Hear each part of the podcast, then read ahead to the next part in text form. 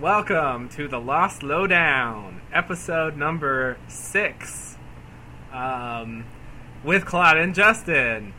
Yay! I'm Justin. That's Claude. This is Claude. That's me. There he is. I'm the cool one. Yeah, and I'm doing the intro today for a change of pace, and maybe I'll do it later, but probably not, because I'm not good at it. Anyway, today we're going to discuss episodes... I guess 6 through 10 of Season 1 as we continue our Lost Season 1 Retrospective. Okay, well, just because I did the intro doesn't mean I have to lead things off, so... Do you want me to take over now? Yeah, so now you can take over, please. Okay, awesome. I don't know what to do anymore. You're out of material. I am. Oh, you can't read that copy. So, yes, the first episode we're going to talk about is episode 106, House of the Rising Sun, yes. Which, of course, has to be some sort of dual meaning since it's Sun and Jin's backstory. Now, the land of the Rising Sun is Japan, which is not where they're from. So no. I'm wondering if that's the authors being ignorant or if there's really some meaning for that. So I don't know. You know, I read in a book that the sun rises everywhere in the world. So I think they're technically right. Yeah, okay. All right. Not to defend them, but I have to defend them. Yeah, okay. I'm on their payroll. Well, in that case, they could call any episode House of the Rising Sun. Well, but this... Only if it's about Sun. Oh! That's the character! Okay. That's the character. That was the dual meaning I was talking about. Okay, yeah. Silly me. I'm like, well, it's Japan. Okay. It all makes sense now. Shame on me. Oh, okay. Well, I'll read... of course, during our retrospective, we're going to be reading the plot synopses from the official Lost Season 1 booklet. They don't do a great job of synopsizing the episode, but I think it's better than the ones that you find online. Definitely. So, and it helps. It'll just it's just a little thing for our audience to get their memory jogging about jog their memory about what happened in the episode because it was a long time ago. Indeed. So anyway, this episode 6, House of the Rising Sun. Jin, a Korean castaway who speaks no English, assaults Michael seemingly without provocation. Saeed resolves the conflict by handcuffing him to the wreckage. Jack's decision to move to the caves causes division among the castaways, and Jin's wife must decide whether or not to free her husband, ... at the cost of revealing a long hidden secret. Okay. Alright, that's an odd way to put it, but okay. That's an odd way to put it. I didn't feel like she was trying to decide whether to free him at the... I don't know. Yeah. Well, I guess that was what that was about. Yeah, should we skip to that? That was towards the end. She had to talk to somebody to explain the situation, but, it's not like she was standing there with the key and she was trying to decide whether or not to let him go. Yeah. That's what it makes it sound like. That's true. So, whatever. That's my problem. All right. So... They didn't mention, this is where they discover the caves also. Yeah, this is when they discover the caves. This was an interesting episode. And by interesting, I mean boring. I was going to say, you say interesting. So let's talk about Sun and Jin's backstory. Okay. When I remember watching this scene when I first saw it. I should say, I remember when I first watched this scene. Because the other sentence I said made no sense.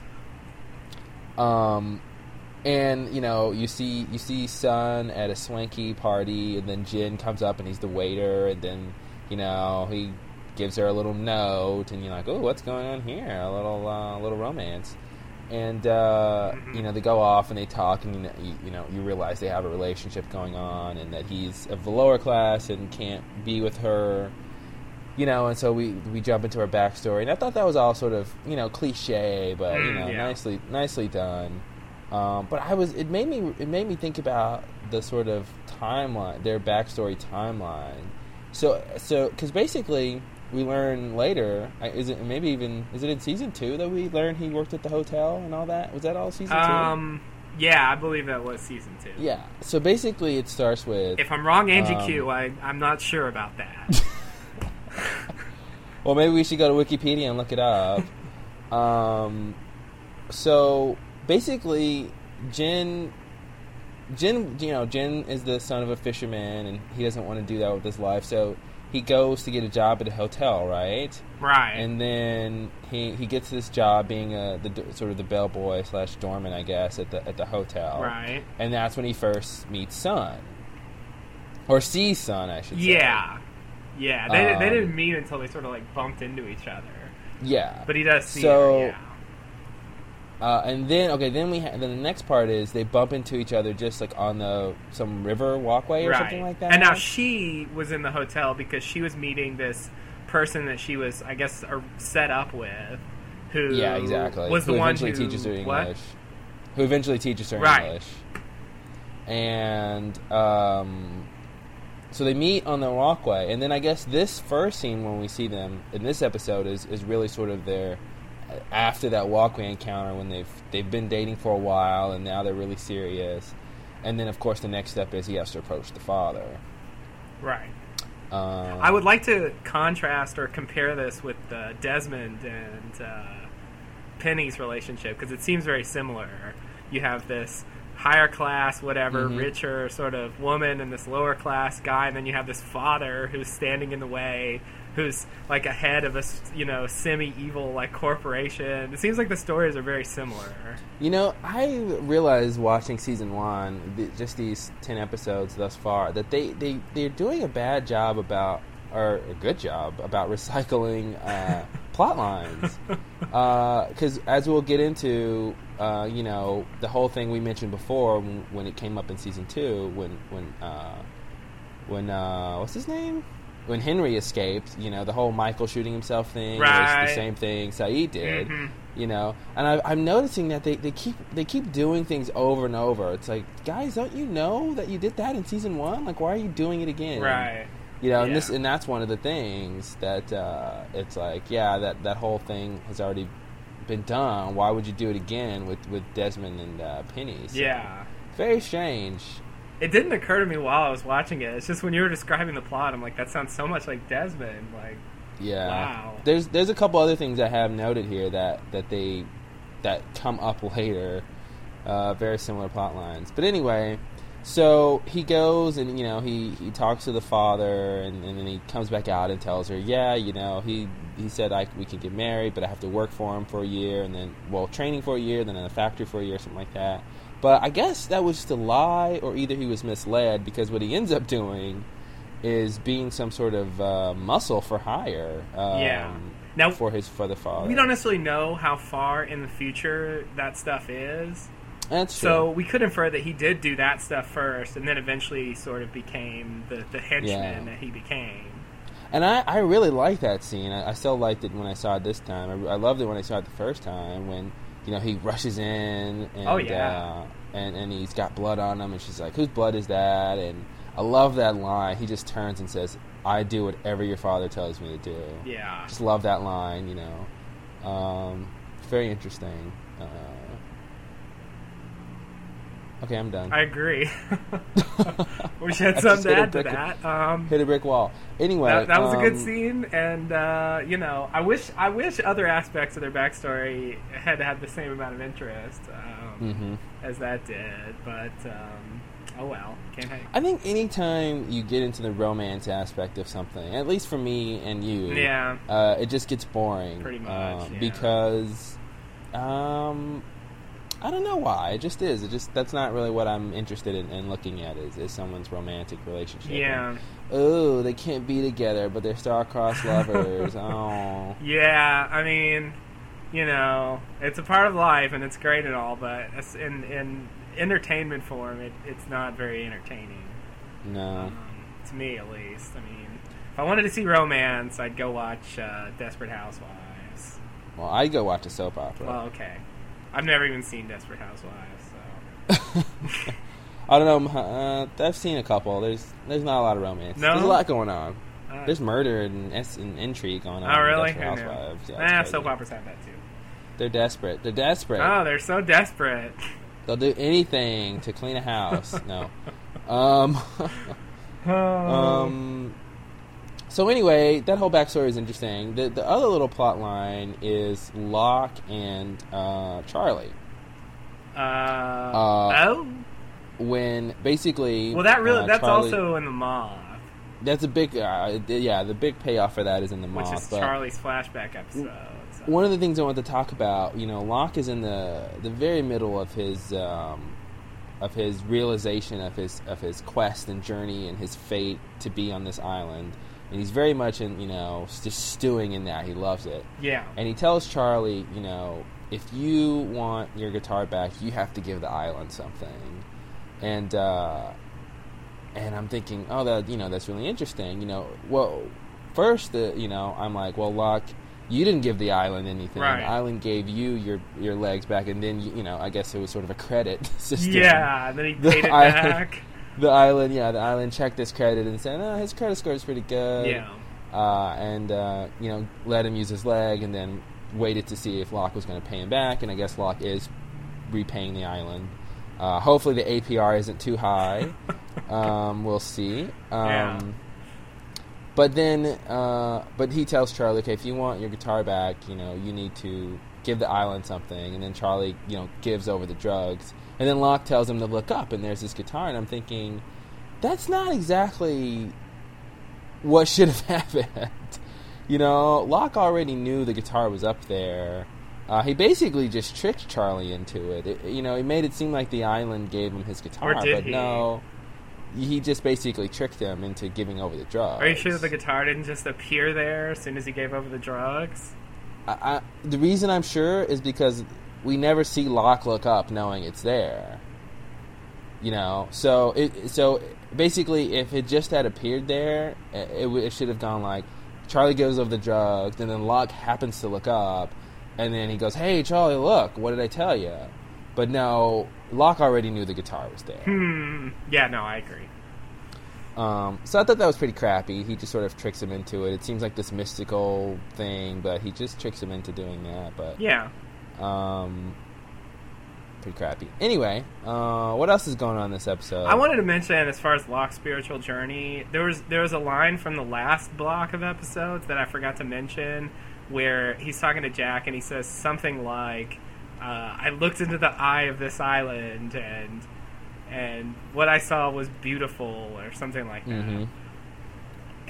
And when he says that, I don't know what he's referring to. It seems like he's referring to, like, when he ran into the smoke monster in that one episode where he comes back with the boar. I guess that's Walkabout.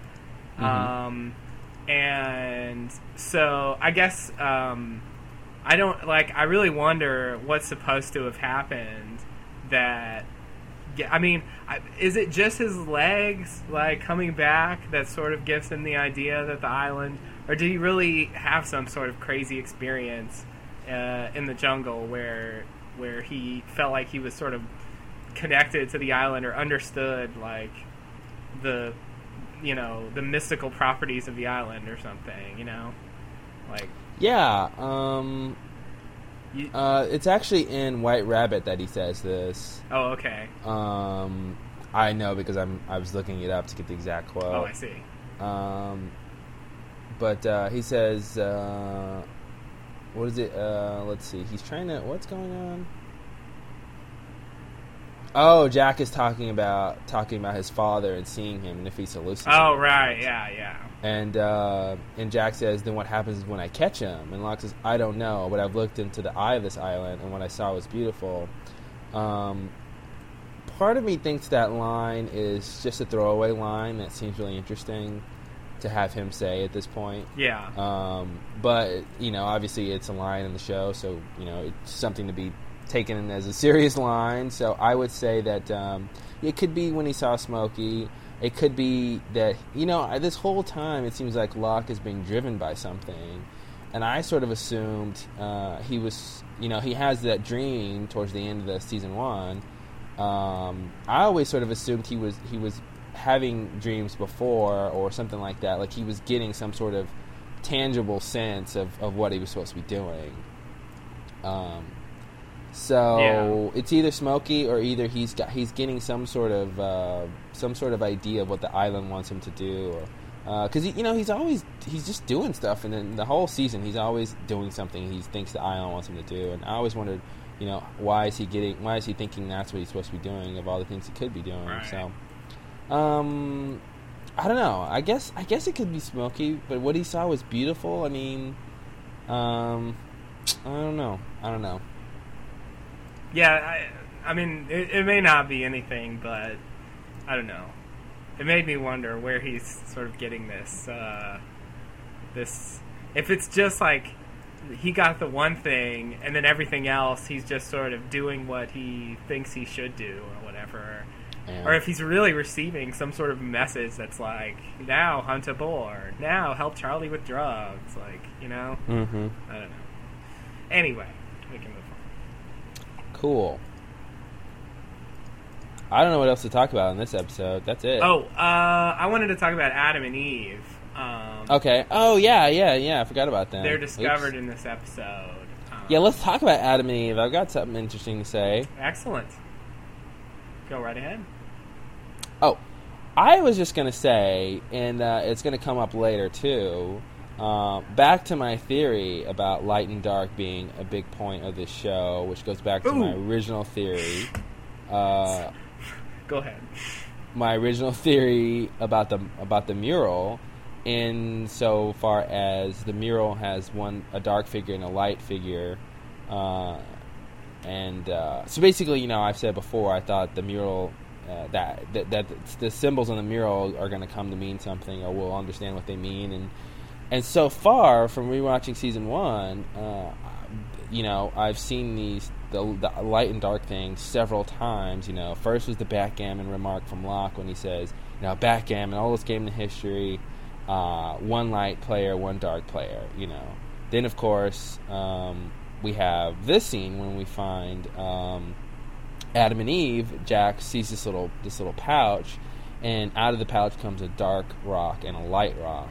And then later in another episode, which, if I'm not mistaken, was a scene that was cut out of the show, when Claire, and Raised by Another, when Claire has the dream and we see Locke at a table and he looks up and one eye is black and one eye is white. Right. Now, that was what my O was about. Yeah. I watched that episode last night and it's there. It's there. Yes, I don't know if it was there in the original broadcast, and I just don't remember, or if they cut it out of the original broadcast and it's here because. You're not watching the DVD. Well, I am, but I know of someone who isn't, and it was there also. You know of someone who isn't. Oh, come on, catch on! There you go. Okay, sorry, like you don't know anybody who watches Lost but me. See, I know someone who saw it when it came on, and they said it was on there, so... Yeah, well, what did Justin say about that? Lots of Justins in the world. They just noted that it was there, and they were very surprised because they expected it to be a deleted scene, and when they saw it, they said, oh, wow, it wasn't deleted. Well, basically, what we're referring to is I got one of those official Lost magazines a while ago. I actually got it, right after Season 2 started, and I hadn't finished Season 1, so I didn't read any of it. And then a month or two ago, I was looking at it, and in the back, it had what I thought said was a deleted scene from Raised for Another, and it had a couple of, production stills, and it had, some dialogue from that scene. And it was this scene where Claire's running through the jungle, and Locke is there pulling cards from the deck, and he looks up, and, he has the two crazy eyes. And I told Justin about this scene. I thought that was a deleted scene. Right. But it's in my DVD, and it's in your friend's original broadcast. So I guess it was the scene that we just both forgot was in there. Yeah, and I believed it was deleted because I didn't remember it at all. Mm-hmm. I thought her only visions were the ones where she saw, we're getting ahead of ourselves, were the ones where she just saw someone coming up and trying to, stick the needle in her or whatever. I forgot she had that first dream with the with Locke. Locke was being weird. It wasn't just the eyes. He was saying weird stuff. And yeah. It wasn't just the eyes. I got more on that dream for later, just a tease for everybody. Ooh, I can't wait. I'm going to fast forward this podcast and I can't do that. We're recording. Oh, zing. Yeah. Anyway, so I guess it wasn't deleted scene. Anyway, my whole point is this whole thing with light and dark, there's 4 references to it now. The mural, right. Backgammon, mm-hmm. Adam and Eve's mm-hmm. little pouch, and Locke's eyes and Claire's dream. Right. So there's 4 references to light and dark. Not to mention, one step beyond light and dark is good and bad, which of course has been played a lot in this series. Right. Now, I personally consider the mural to be under the other 3 as far as importance because it's never been a specific, highlighted thing. True. The other references are definitely, they're put in there intentionally, and I can believe that the mural, jury's still out on the mural for me, especially if the hatch is gone next season. I think the mural really won't come into play ever again. But we'll see. I think they're gonna go back to the hatch, and everything's gonna be destroyed, but the mural's gonna still be standing. Oh God! No, we'll see. Yeah, no, I'm willing to concede that there's definitely a theme there, and it may very well be building something. Definitely. So, you want to talk about Adam and Eve? Yeah, with regard to Adam and Eve, now. What I had to say about this, Jack says they're at least, what did he say, 40 to 50 years 30, old? Yeah, 40 to 50 years. Based on the clothes. Now, Jack is a doctor, not, I don't know who you'd have to be to judge the age of something by looking at it, but he's... An archaeologist. Yeah, archaeologist. He's not one of those, so I don't know how reliable his conclusions are. But let's just assume they're true, for argument's sake.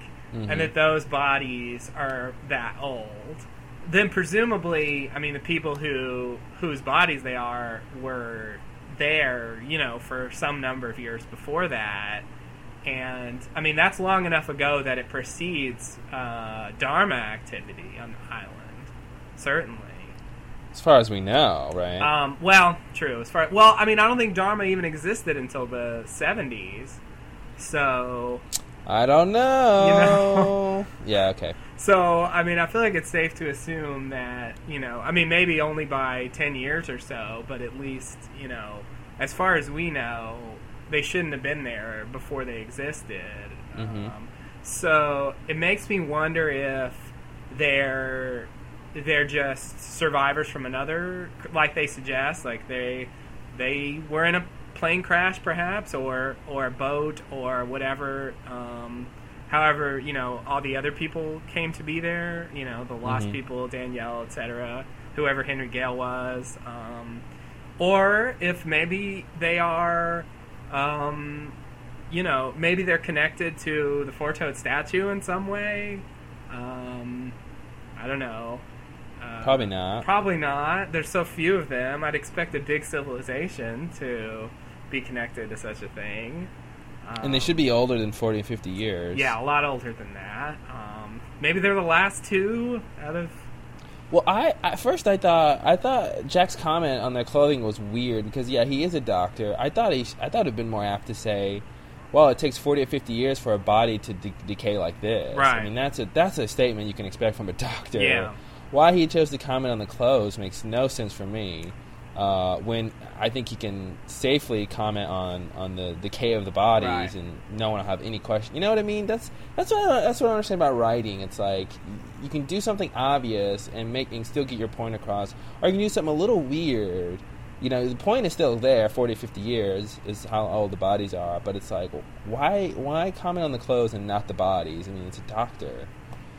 Anyway, who they could be, I was racking my brain about who do we know that, we don't know anybody who is that old, right?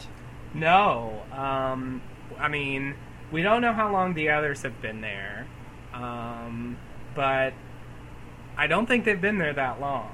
I would say, at the longest, they've been there maybe 30 years. I'm barely willing to give them that.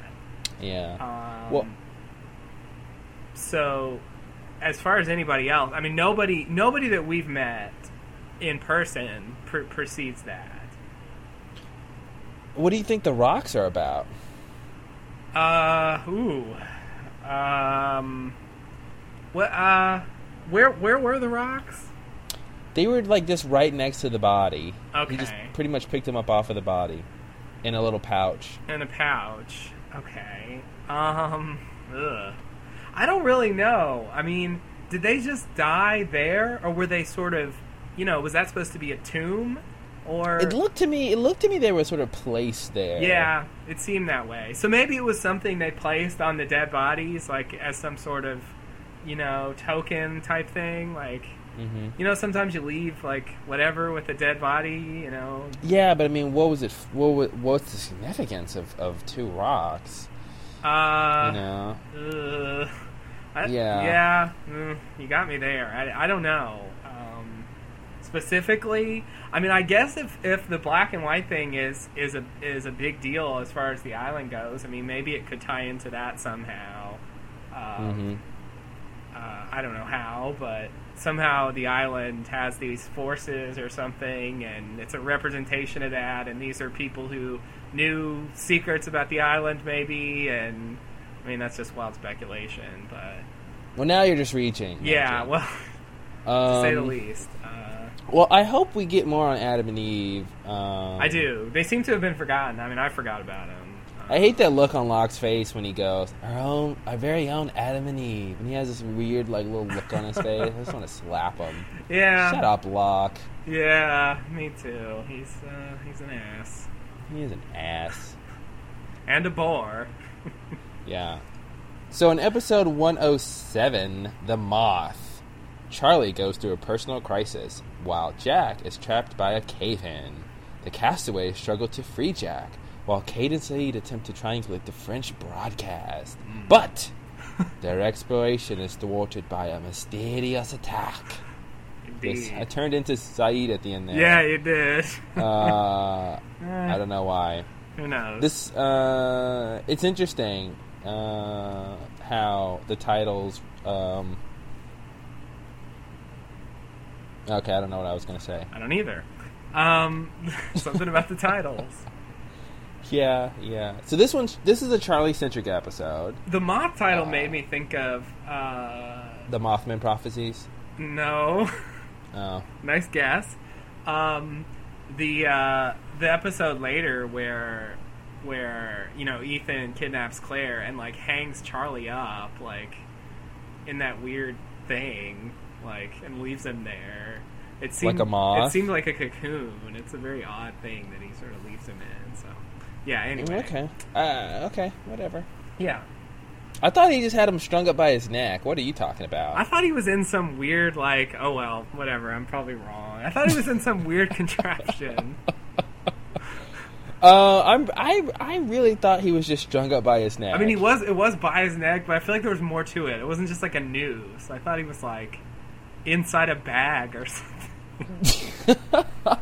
I don't think so. I guess we're going to find out soon. We're going to find out next episode, right? Yeah, not during this podcast, unfortunately. No. But, anyway. No, you'll have to wait, audience. All right. I'm probably, like, way off base on that. Sorry.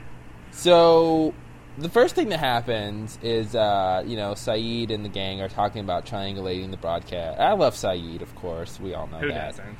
I was listening to some of the commentary, and the creator's like, good old Saeed. I mean, because he's just great. Yeah. And, you know, each person in this triangulation group is going to send off a firework when they're ready. And I'm just thinking, why do they have fireworks on this plane? And then, you know, someone makes a comment, thank God for fireworks smugglers. And I'm just thinking, you know, guys, you can't just put whatever you want on the plane and just go, hey, who knew they'd have a pregnancy test on a plane? It's like, they just give them anything. It's like, hey, look, a plasma TV.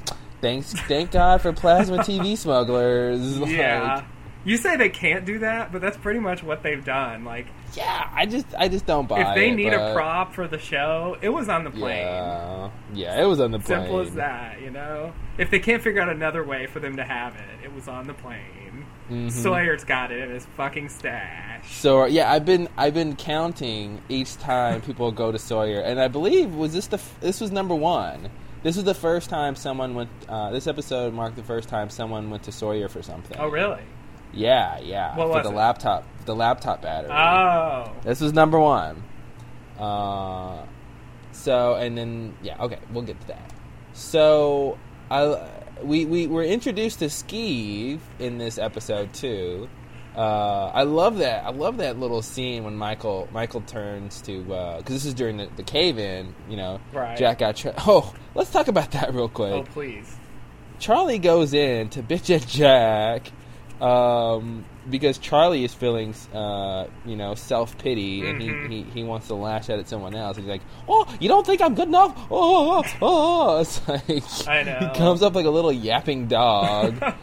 And then he yells so loudly that he triggers the cave-in. And, of course, he comes out unscathed. Right. Even though he's right next to Jack, somehow he's magically able to run out of there just in time. Well, he's a little leprechaun. Yeah, so good point. He's got powers. Yeah. But anyway, so I thought that was crappy. Yep, me too. But, what was that other thing? Sorry, I just... Oh, crap. It was something else I was going to bring up later, and I couldn't remember it earlier, and now I can't remember it now, but, oh well. Sorry. So many time periods.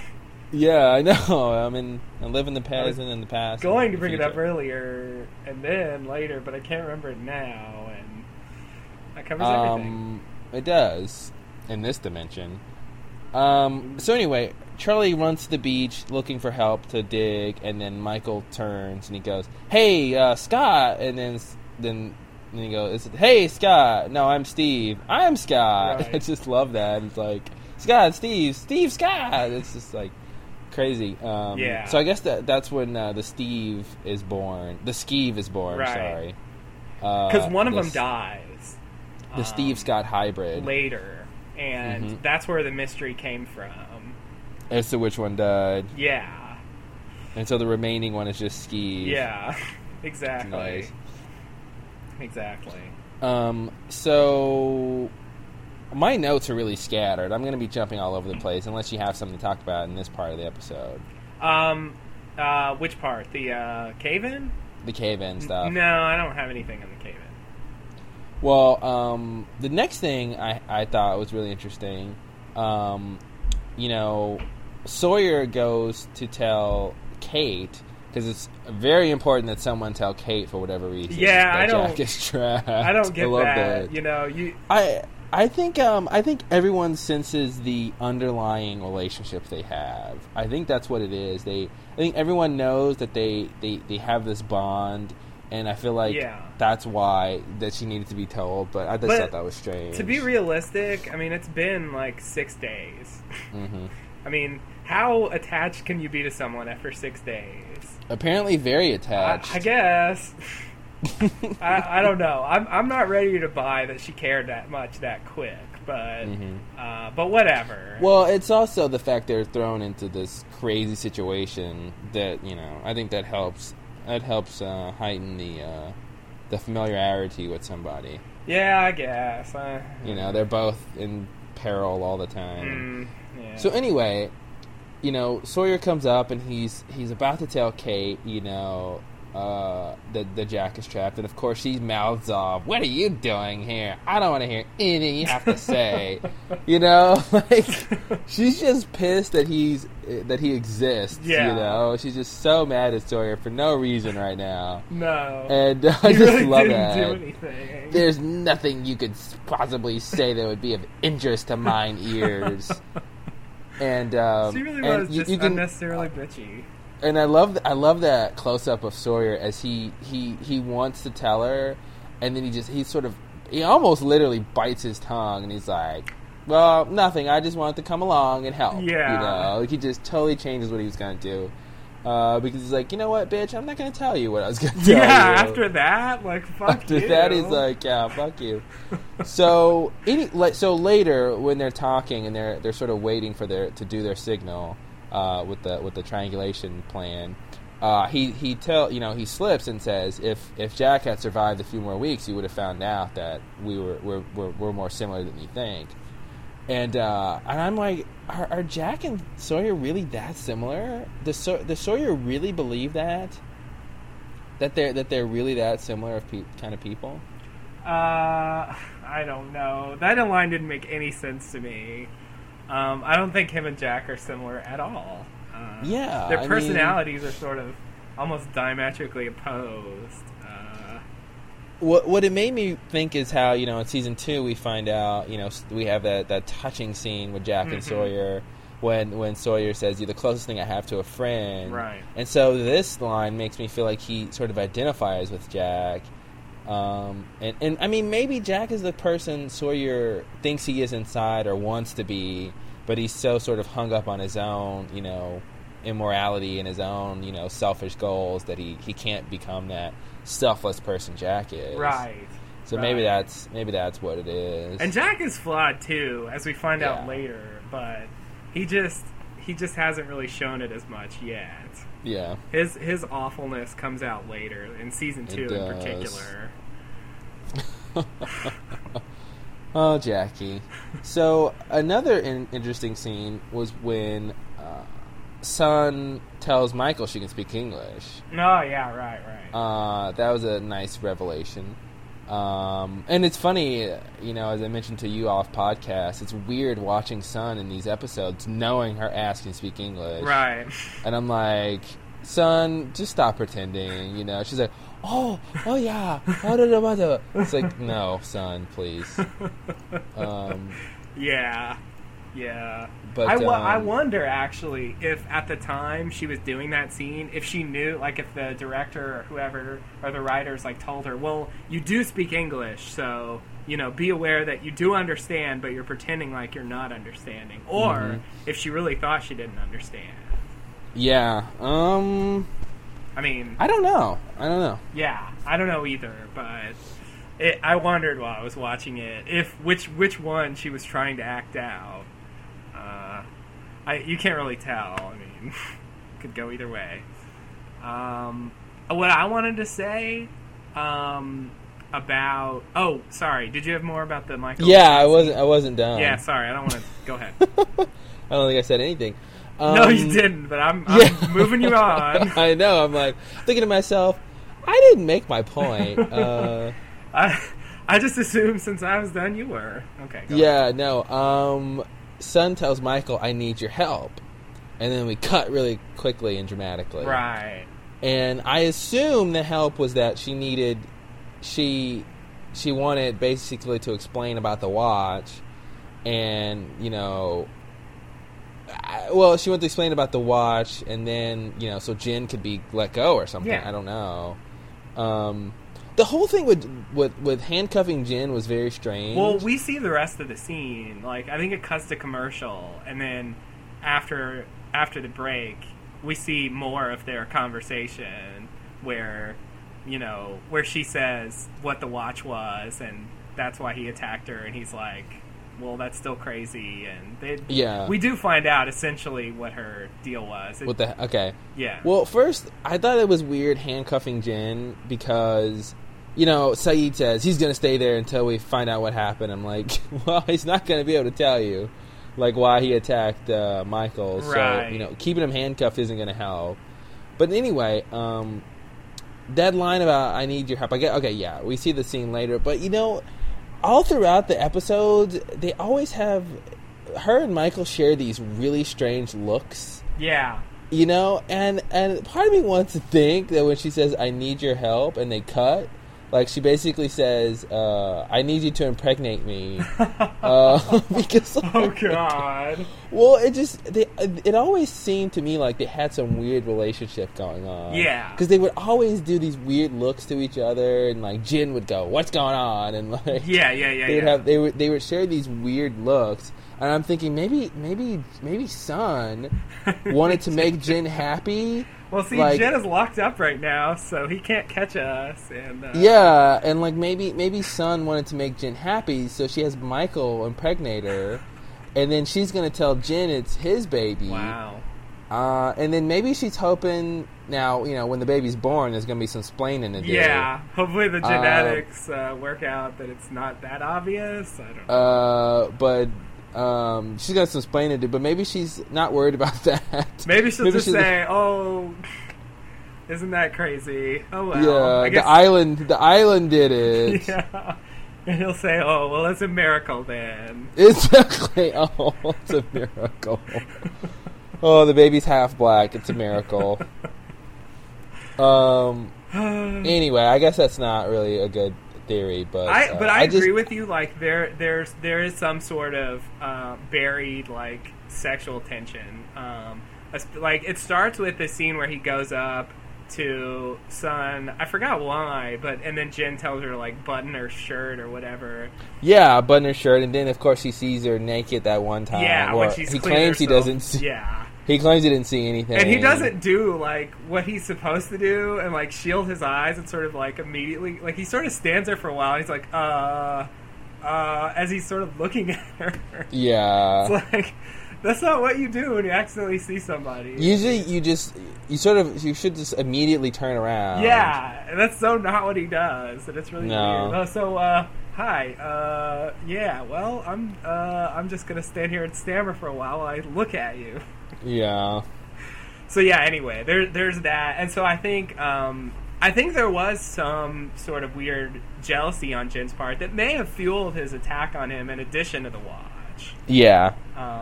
So I agree. I don't think that that's where Sun's baby came from. But that element is there in the show, definitely. Mm-hmm. It's just I don't know. I just don't think that's really what's going to happen. But you know, I guess actually, I'm starting to think that might be where Sun's baby came from. Well, because you know we have that look she gives in season 2 when you know Jin is rubbing her stomach. Oh yeah, and she looks like, oh god, there's gonna be some trouble, or it's like something's weird is happening, or like she does, you know, she sort of doesn't want the baby, or you know, when this baby's born, there's gonna be some craziness. Yeah, I took it as she didn't want the baby, but maybe that's it. I wonder if she knows, because you know I think she's still under the influence that you know Jin is infertile, so. Right. I wonder if it is Michael's baby. Interesting. I mean, I don't know when they could have, you know, had sex, but right. that's not that big of a deal in terms of that being true. Yeah. No. I mean, in terms of the show, I mean, there's, you know, you go off in the jungle and no one's around. I mean, it would be a nice little twist because it's not something we would see coming. Well, except that we sort of... Except that we just... You know, I only see it coming because I was making a crappy theory, and now the crappy theory is getting some ground because, you know, with that look she gave in season 2. Right. I forgot about the look, so... Yeah. Put that in your hat. Put that in your hat and think about that. We'll see. I'm going to go on the record and say I don't think that's what's going to happen, but I think there are worse theories you could come up with. I'm going to go on record as saying I don't necessarily believe that's what's going to happen, but if it does happen, I said it. All right, fair enough. I want full credit if it's right, and I want no blame if it's wrong. Exactly. I want the best of both worlds. Okay, so there's one more big thing I wanted to talk about, and which is Saeed and the triangulation thing and getting hit in the head. Please. So refresh my memory.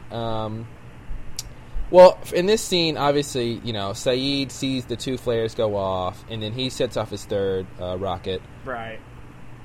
And then, you know, as he's messing with the transceiver, he gets a signal, and he's receiving the signal, and then he gets hit in the head from behind. Of course. Everyone sort of, I guess in the beginning, we're led to believe it's Sawyer. Yeah.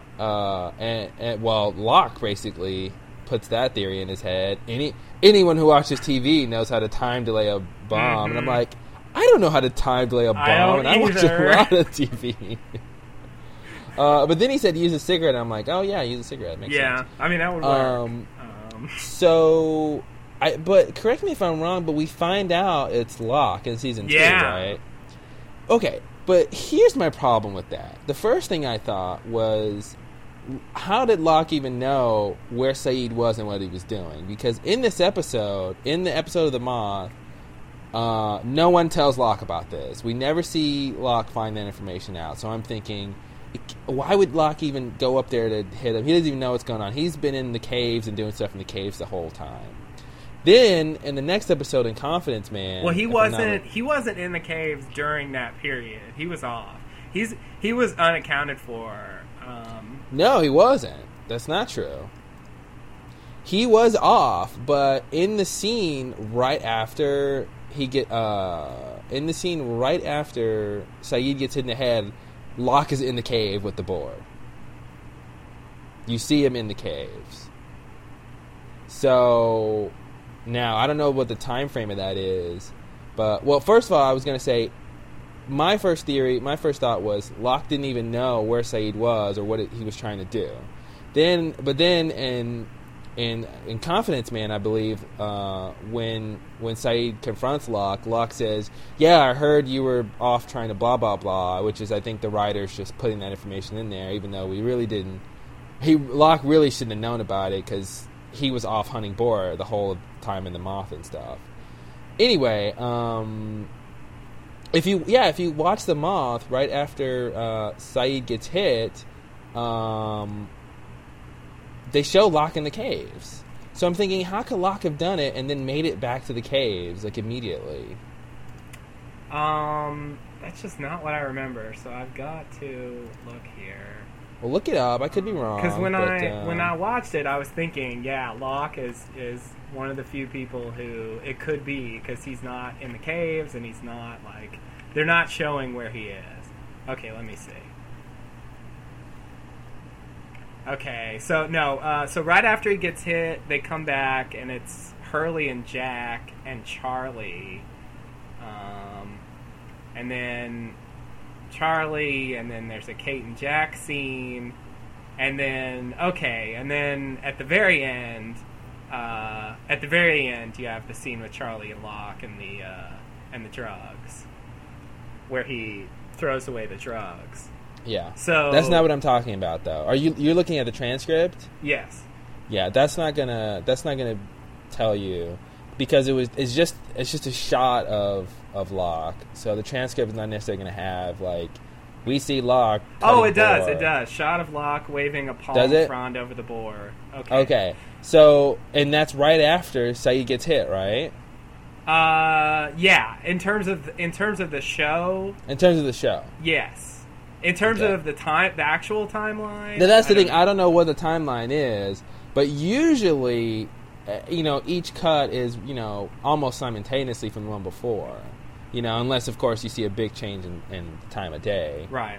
But, I mean, obviously it was him, so it must have been later enough for him to do it and get back. I mean, when Saeed gets hit, it seems like it's daytime. But the caves are always dark, though. Well, yeah, kind of. But it seemed like it was night, even, like, not in the caves. So okay. Yeah. Okay.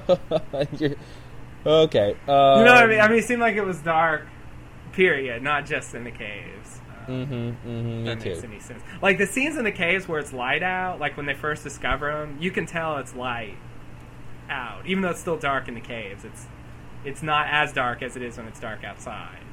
Yeah. That makes any sense. No. Not that their timeline is always perfect, but and maybe it's just a mess up on their part, but I guess but, I mean, he did it, according to the show. To me, yeah.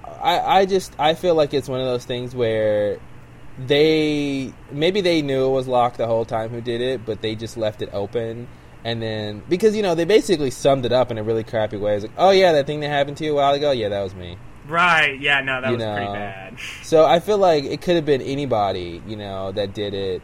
And then they just said, let's just have Locke do it. But I think they do have suggestions that it could be him, if you know that, going in. like the way he sort of responds to the question by throwing the blame on Sawyer, I got the sense that they didn't know at the time. Yeah, but I feel like Locke could have said that even if he didn't do it. Even if it was somebody else, he would have been like, anybody could do it, you know. But yeah, true. He did sort of throw the blame on Sawyer. Yeah. Anyway, I want to mention... Do you have more on that? No, I'm done. As far as the triangulation plan, I think it's interesting to note that the original triangulation plan was to be carried out by Saeed, Kate, and Boone. They were the 3 points. Mm-hmm. And they were going to set off their rockets and then turn the thing on, right? That was the original plan. By the time it actually gets carried off, Boone leaves and leaves the thing in Shannon's charge, and Kate leaves her station and leaves it in Sawyer's charge. Yeah. And so, like, 2 out of 3 of the original members just, like, gave up on that mission, like, pretty quickly. Well, for good causes, too. I guess. But it seemed like an important enough mission. And then they leave it in the hands of what seemed to me to be sort of incompetent people. Yeah. It's I don't know. I just thought it was odd that which should have been an important mission was sort of immediately discarded by 2 of the members. When I mean, it seems like they could have easily still done it. Boone wanted to go help dig out Jack, which I think is more important than doing the triangulation thing, and I think I don't know and his the help same for... on digging and Kate's help on digging, you know, versus all the people who were already there versus like the work of getting off the island. We have the power of perspective. We knew who was already there digging. They didn't, and when Boone found out, nobody was there really digging. That's why Charlie went to the beach to get help. So, I mean, yeah, of course, you know, if they weren't there, I mean, there's 48 people, you know, that's, they're 2 people, and they're not particularly strong people either.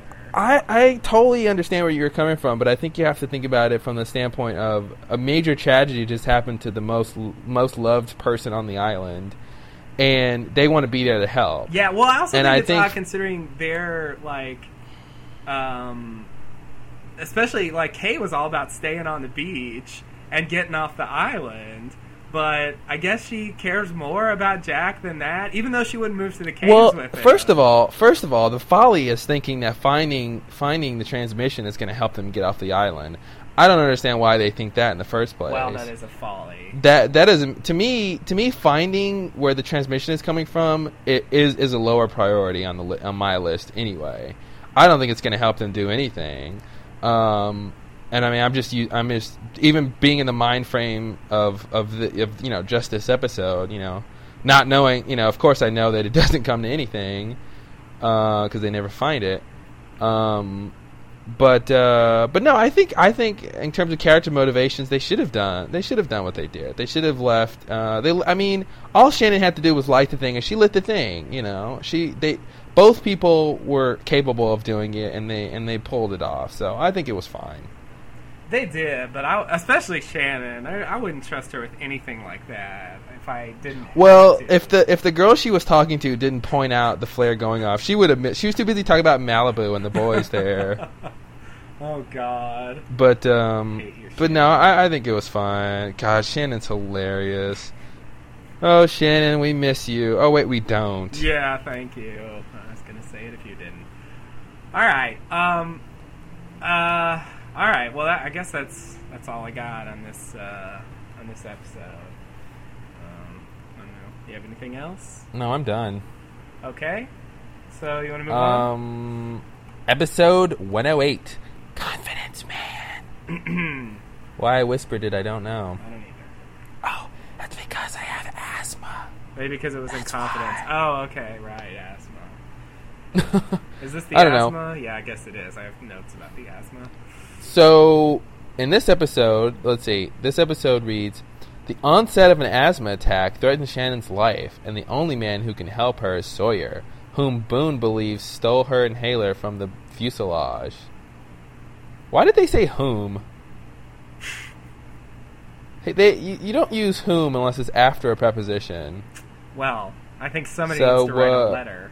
Someone's going to get an angry letter. Sorry, I didn't expect to see a grammatical error in this glorious season one booklet. Anyway, it happens. When Sawyer refuses to help, Jack must decide whether to resort to violence to retrieve the medicine. Oh, sorry, that was a statement, sorry. When Sawyer refuses to help, Jack must decide to resort to violence to retrieve the medicine. Sorry, I'm going to try that again. When Sawyer refuses to help, Jack must decide whether to resort to violence to retrieve the medicine. Okay. Sorry. Wow. I know. Three takes, man. It's a hard sentence. Okay. There's like words in it. Saeed is forced into a similar decision when Locke becomes the prime suspect in the attack that destroyed his radio equipment. He became the prime suspect? Yeah, Locke was the prime suspect. I didn't think so. Wow. I guess they're dropping hints. I thought Sawyer was the prime suspect. Well, Sawyer was a prime suspect after Locke said Sawyer should be the prime suspect. Yeah. Locke was the prime suspect. That's why Saeed went up to him in the first place. Yeah, that's true. And he's like, where were you at 8 o'clock yesterday night? Right. So, this episode marks the second thing people tried to get from Sawyer, which was the inhaler. Right. Oh, my God. Gotta love it. This is Sawyer like at his most like stubborn. Yeah, Sawyer most stubborn. Oh my God, I don't know anyone's this stubborn like ever. I'm really astounded at how unwilling he was, like. To basically say, well, you know what's great about this is it all comes down to writing and needing conflict. If Sawyer would have said, if Boone would have been like, hey, you got my sister's inhaler? And he goes, no. That half of the episode's gone. I know, but after all that, don't have it. Don't have it. Great. Yeah. Like, he got tortured over something he didn't even have. Like, yeah. That's, there's some sort of strength of character there, but also a really awful stubbornness. Yeah. To go through all that over something you could just, easily resolve. Like, if he had it, like, why not give it up? But if he doesn't even have it... Well, he did get a kiss out of it from Kate. You're right, and maybe it was all worth it. Ew, those freckled lips. Everybody wants it. So... This is obviously a Sawyer-centric episode, and we learn about his confidence game that he played on many people. And we learn about his whole backstory with, that game being played on his parents when he was a kid. One of the interesting things that came up in his backstory was when he goes to this pool hall to talk to the guy who I guess he borrowed the $140,000 from to start this confidence game. To initiate this one that he was doing with Jennifer or whatever her name was and her husband. Yeah. The guy goes, so you gave my money to a civilian. I'm paraphrasing, but he says civilian, and I'm thinking that means either that guy is or was in the military, or Sawyer was. In the military. So I thought that was an interesting question to bring up. If Sawyer was ever in the military, I don't think it means military in that context. I think they're using civilian to separate basically con men / like criminals from sort of ordinary people. I think that's what the term means in that context. I don't know if I buy that, because so you're saying if Sawyer would have given the money to another con man, the guy would have said something else? Yeah. I mean, I don't know why he would have done that, but yeah, I don't think the sentence would make sense if it was in the charge of someone else who was, part of the whole underworld of conning people. Yeah, I guess now that I think about it, it doesn't make sense that he would call him a civilian, because there's no point in denoting that military-wise. Yeah. Okay, well, I guess that doesn't mean anything. Yeah, I mean,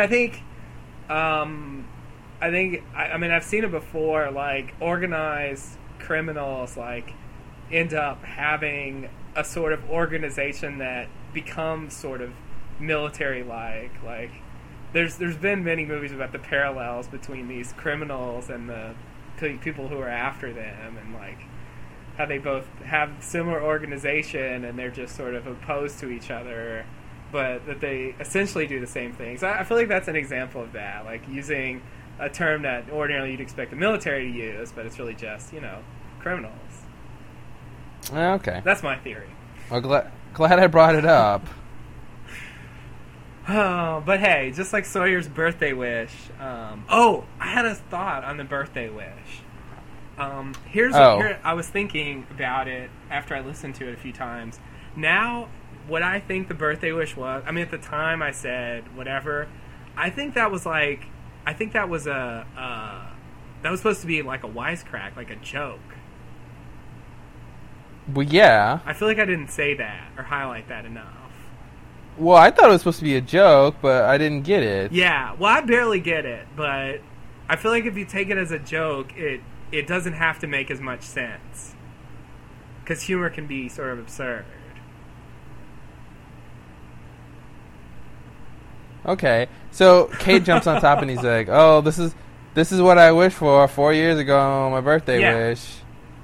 Like he's like, what? So what's the joke that he's been wanting this really bad? I think the joke is so bad. Not only that, but like, could he possibly have wished for that 4 years ago on his birthday? I mean, probably not. I mean, but what would be the point of saying that? Saying something that he obviously really couldn't have wished for 4 years ago on his birthday. What would be the point? I don't know. Sawyer says a lot of stuff. I feel like it's just one of those things. Sawyer's comedy is usually pretty direct. His comedy is usually pretty direct, though. Like, that's not a very direct, witty statement. Like, that, I just don't get what that's supposed to mean. Fair enough. 4 years ago on my birthday? Like if he would have said something simple like, oh, man, I've been dreaming about this. Like, okay, I wouldn't even brought it up. But 4 years ago, a birthday wish. It's just, like, really specific. I think it's in the same spirit as what you're saying. They just try to make it more interesting. You know what I mean? But I think the meaning of it is pretty much the same as I've been dreaming about this or whatever, but they just sort of spiced it up, gave it some specifics to make the line more interesting and less cliche. And they made it worse in the process. Fair enough. Okay. Anyway, we can move on. Yeah. So one of my general questions about the show and... But in this episode is where it dawned on me, where did the fuselage go? Yeah, you know, I was thinking about that. I was like, in season two, like, where not just the fuselage, but like a lot of the plane parts. It seemed like the plane parts weren't even there anymore at some point.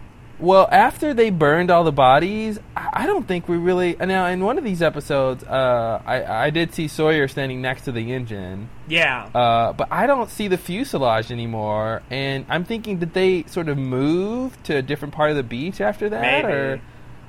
Or is it just like, it's not there because obviously they don't want to set up that prop every day and blah, blah, blah, you know. I just thought it's strange that the fuselage just sort of disappeared. I mean, if they're still there where the engine is, I mean, the fuselage should be nearby. They were not far from each other, so realistically speaking, but... But the fuselage is huge, you know, and we've seen shots of the beach, of their whole, like, camp after this, and ain't no fuselage on the beach. And they couldn't have made it, like, disappear just by burning it. Yeah, so, no. Yeah, I don't know. I don't know if they forgot about it or if in their minds they just moved somewhere else. I don't know. Interesting. Another thing they said was that the plane cartwheeled through the jungle. So remember a while ago we were thinking about, you know, how the plane landed and what direction it was going. So it was, I guess generally speaking, it was headed south. I mean, if it ended up on the south shore of the beach and cartwheeled through the jungle, you know, it was had to have been in some sort of southern direction. I don't know why you say that. That it was heading. Well, because if it was going north, how could it cartwheel through the jungle and land on the beach? Oh. Well, it would... Simple. It lands in the jungle, then reverses direction and cartwheels back to the beach. Oh, reverses. It's the Descartes theory of reversing coordinates. I mean, of course, if it was going east, it could sort of cartwheel and then sort of make its way southeast to the jungle. It could sort of cartwheel like this way. Yeah, now you can't see what I'm doing. Yeah, but obviously, if it's headed mostly east, it really shouldn't end up on the southern side of the. I agree. I wonder where the tail section was in relationship to direction wise from the main camp. Well, the tail section landed on the north side of the beach, didn't it? Is that true? I mean, I thought the north side of the island on the north beach. I didn't think that's where the tail section was supposed to. I thought they were supposed to be much closer than that. I don't know. I don't know either, and there may be some inconsistencies there, but I'm just wondering where that's supposed to have been. Because if it was east, they could have been on this beach, and then it cartwheeled this way, and then they ended up over here, and so they were just... Actually, no. You know what? It should be the north side, because remember, if I'm not mistaken, the tail section landed in the ocean. If I remember that scene, the other 48 days or whatever, when we first see the tail section people, when we first see them and they're in the water, and the tail section was in the water, so that would mean. But the tail section breaks off like a while before the plane crashes. But it should break off in the same direction, though, right? I mean, the plane. The fuselage should be heading in the same direction as the tail. Yeah. I agree. Okay. But I don't think necessarily it's coming from the north. I mean, I think it's possible, like, if the island's here, it could have dropped off the tail section in the water over, like, on the east side, and then come in here and then cartwheeled sort of to the left, down and to the left, and then, that's where they ended up. No. Oh, okay. Well, you win. But the north side of the island is pretty big, so the others could be there, and the lost. That's true, and they did get attacked sooner. Yeah. Well, that's a topic for later. Well, remember to bring it up. I better write it down, or I'm gonna forget. Please. So I'm out of stuff to talk about with this episode. As great as it was, and it was very interesting to see Sawyer's backstory, there wasn't a lot of things I need to bring up. So what do you got? I agree. It sets up some things. It gets Saeed out of the camp, which is good. I wanted to bring up a couple things related to the asthma attack that Shannon has. I know what you're going to say. I already know what you're going to say. How about this? I'm going to say one word, and you tell me if I'm on the right track. You ready? Libby. Am I on the right track? Okay. Okay, go ahead and say what you're going to say for the rest of our audience. I knew it. I just... Dude, when I saw it, I was like, oh, God, they're doing it again. Yeah, I was like, when I saw that part, I'm like, I hope you're thinking the same thing I am. I was thinking the exact same thing. Oh, God, apparently breathing is the key to everything. and in this case, it's particularly absurd. So Shannon, she has asthma, and she's sitting there, doing this sort of thing. She's having some sort of asthma attack. And Boone's there, trying to help out as best he can. Like, only Boone can. Aww. Like, only Boone can, which means crappily. Yeah. With good intentions and awful results. And so his advice to her is, just try to breathe. Yeah, that's like telling someone with no eyes, just try to see. It's like a breathing disorder. Like, that's so ridiculous. Yeah, just try to breathe. It's really bad. All you need to do. That's the asthma cure. Just try to breathe. Yeah, just breathe. Why did you stop trying to breathe? Shannon, if you would just breathe, you wouldn't have this asthma attack. But then Jack comes in and does the same thing. You know, he basically tries to calm her down and tells her to breathe through her nose so she can get a, you know, whatever, fuller breath. I don't know. Right. But he had, like, a semi-legitimate explanation. Like, part of this is panic, and so you need to just relax. Yeah. But he was just saying, just try to breathe. Yeah. It's the same. We're basically, the Libby reference is when Claire is trying to remember what happened to her when she's abducted. This is the season 2 reference, when she's abducted by Ethan. And Libby, being the, quote, psychologist, we don't really know what she is, because whatever. She goes, okay, I can do, you know, hypnagogic therapy or whatever, regress, you know, remember, help you remember. And so the first step is breathe. And, you know, Claire takes like 3 deep breaths, and all of a sudden she remembers everything. So, who knew all you needed to do hypnosis or whatever is, I guess, breaths. Libby and Boone went to the same, like, medical school. They did. It was a school that did, that you could get your psychology degree and your, lifeguard license. 2 for 1. Look at that. 2 for 1. And they crazy. That's it. It's all about just tell them to breathe. That's the rule. Just tell them to breathe. Hey, guys. Confucius say, just breathe. That's the key to everything. Asian science knows. Just breathe. I really thought you wouldn't know what I was going to bring up, but damn. No, dude. You're absolutely right. Come on. You thought I wouldn't know? Jesus Christ, I did. One more thing, just to throw away before we finish. Does eucalyptus really cure asthma? Eucalyptus is what is in Vicks Vapor Rub and stuff. So what it does is it opens opens your bronchial tubes and stuff. It's effervescent, so that's why that works. It basically, because you know asthma is when the little breathing tubes contract, and so basically it just helps them expand. So you can get more oxygen. But like people who have asthma, they don't use the eucalyptus. Well, they use something a little bit better. Is that the idea? Like, it's good enough to get you by, but it's not the ideal solution? Yeah, exactly. I mean, you wouldn't want to put that on your chest and breathe it when you can just take the inhaler and the chemicals, you know, open your, dilate your tubes themselves. Fair enough. All right, that's all I got. I love when Jack was like, oh, hey, son, let me look at that, because I don't trust you. Let me see what you're getting at. And he's like... You know, and then he's like, "Oh, eucalyptus! Why didn't I think of that?" And I'm like, "Yeah, why didn't you think of that?" Yeah, shame on you, Jack. Shame on you. Yeah, you know, there's this scene. Ooh, what episode did it? I don't remember. But Locke, I don't know what Locke is doing. He's got this like piece of something. I guess it's a hide or something, and he's got like a aloe plant stem. Oh and he's rubbing it on this thing, and then he's sprinkling sand on it.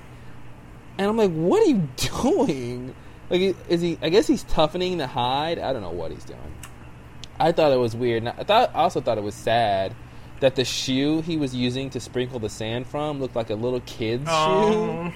And I would imagine since he's using that shoe, the kid is dead. You know what's weird, though? There didn't seem to be any kids in the main camp. Besides Walt. Well, all the kids got thrown in the back of the cabin. Yeah, like there were a bunch of kids in the tail section, but for some reason, the last... Well, I guess the kids that were in the fuselage section died, if there were any. If that's what we're supposed to believe. I mean, no one appears to be a parent except for, you know, Michael, obviously, and Claire, who's pregnant and not... Oh, she's barely a parent. I agree.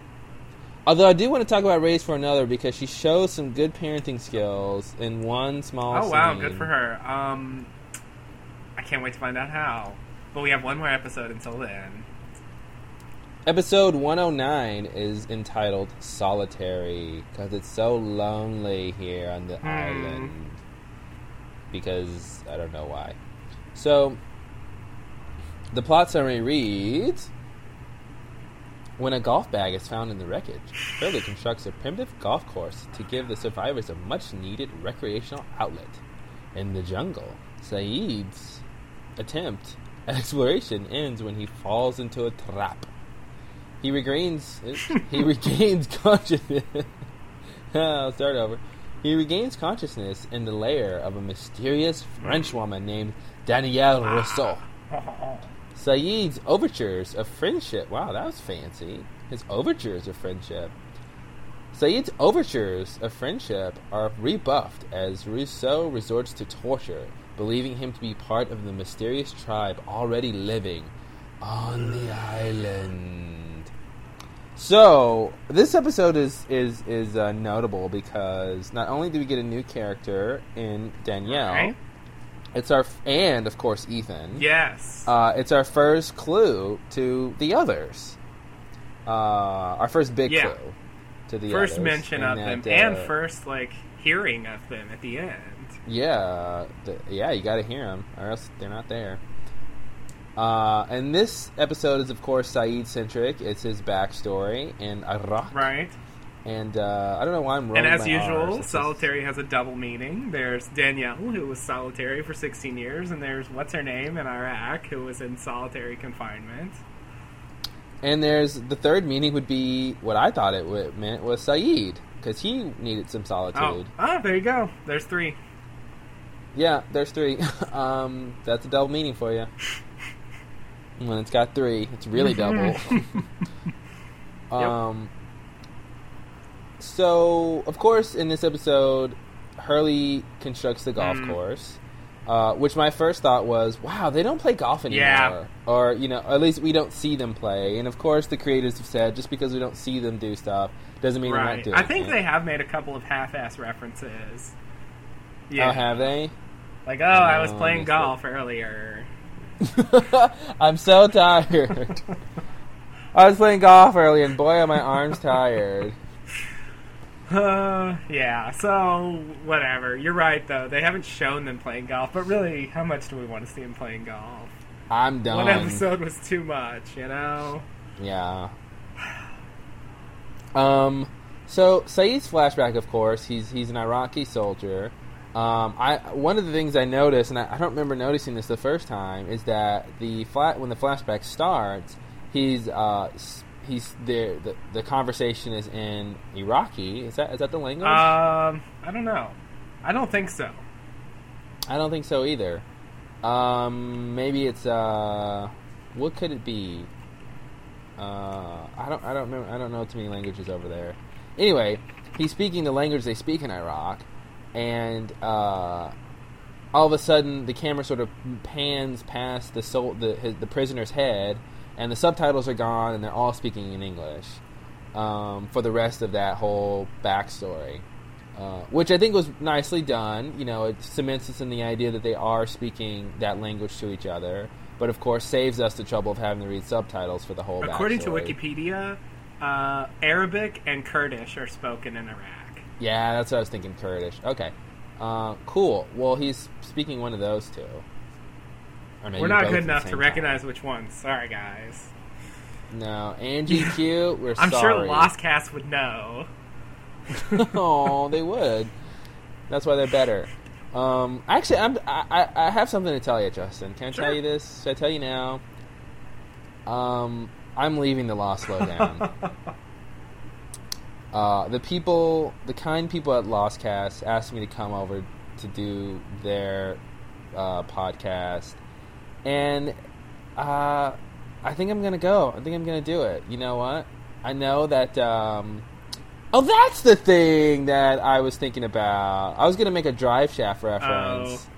I know it's my reason that we wanted to start this podcast, and now that you're all into it, I'm leaving it. Because that was the thing we find out in Charlie's backstory, you know, the whole thing with his brother, and Charlie didn't really want to do the band because he's so religious, and then his brother convinces him, and then his brother sort of takes him down a path of destruction, and then his brother leaves him, and that is a similar situation to, I can't think of what it is now. I can't think of what it is. But that plot line where somebody gets someone to do something and then leaves and lets them rot, they've done that before. Oh. Or they've done it again. And I can't remember what it is, but I think it's a season 2 thing. I'll remember one day. Okay. Anyway, that was a horrible, horrible waste of airtime. But anyway, my point was... You said it, not me. They're speaking Kurdish or Arabic, and it's, you know, I'm glad that they're not just speaking English the whole time, and we're just like, oh, that's so implausible. Right. Although they did speak it English like 75% of the time. Well, but the idea is that they submitted us in the idea already that they're really speaking their native language. Is that what we're supposed to believe? Yeah, didn't you hear what I was saying? I'm sorry. I was too busy looking up Iraq on Wikipedia. You were. So for those who were also too busy looking up Iraq on Wikipedia, my point was when Saeed's flashback starts, the first scene with him in Iraq, he is torturing the prisoner in their native language, either Arabic or Kurdish, whichever one they're speaking. And the camera sort of moves past the prisoner's head, and then the subtitles disappear, and they're speaking English from then on. Okay, and you think that's that's how we're supposed to? That's how we're supposed to take that. Is that they started out, you know, they started the scene in the native language, and then for the you know, convenience of the audience, they switched to English so that we can have the rest of the scenes, and for the actors. That's what I was going to say, and presumably for the actors, they don't do that with Sun and Jin flashbacks.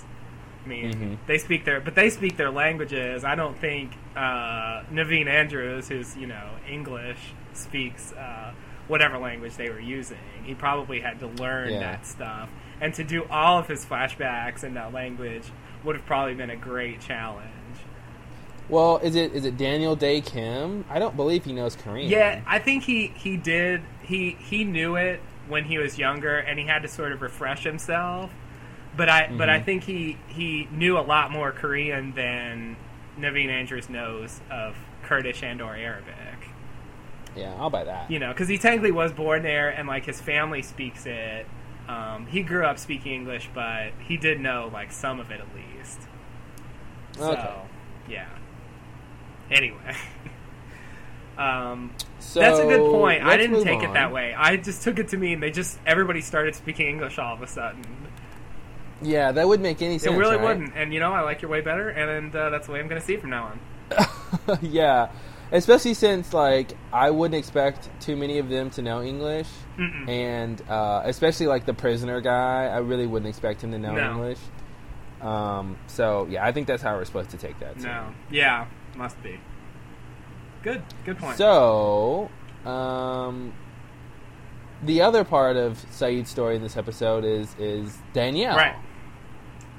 He's walking along the beach, and he takes a break, and all of a sudden he just happens to look over. And what does he see? Oh, he sees a cable sticking out the ground. I love it. They didn't do too good of a job hiding that cable.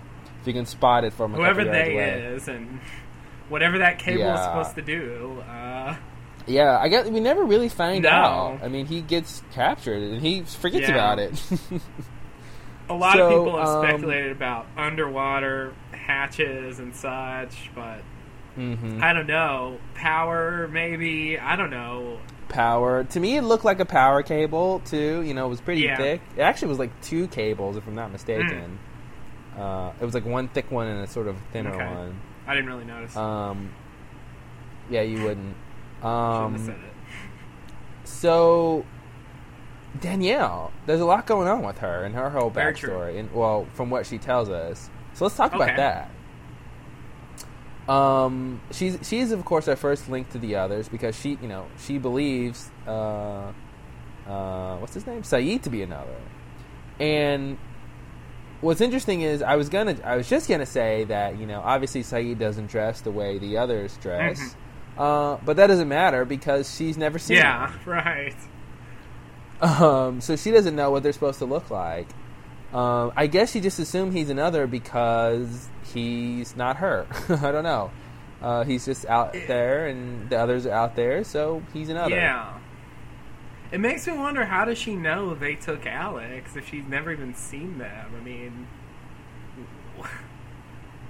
Well, I mean, her only thing about Alex is that, you know, they apparently light the smoke on the north side of the island or whatever when they're there.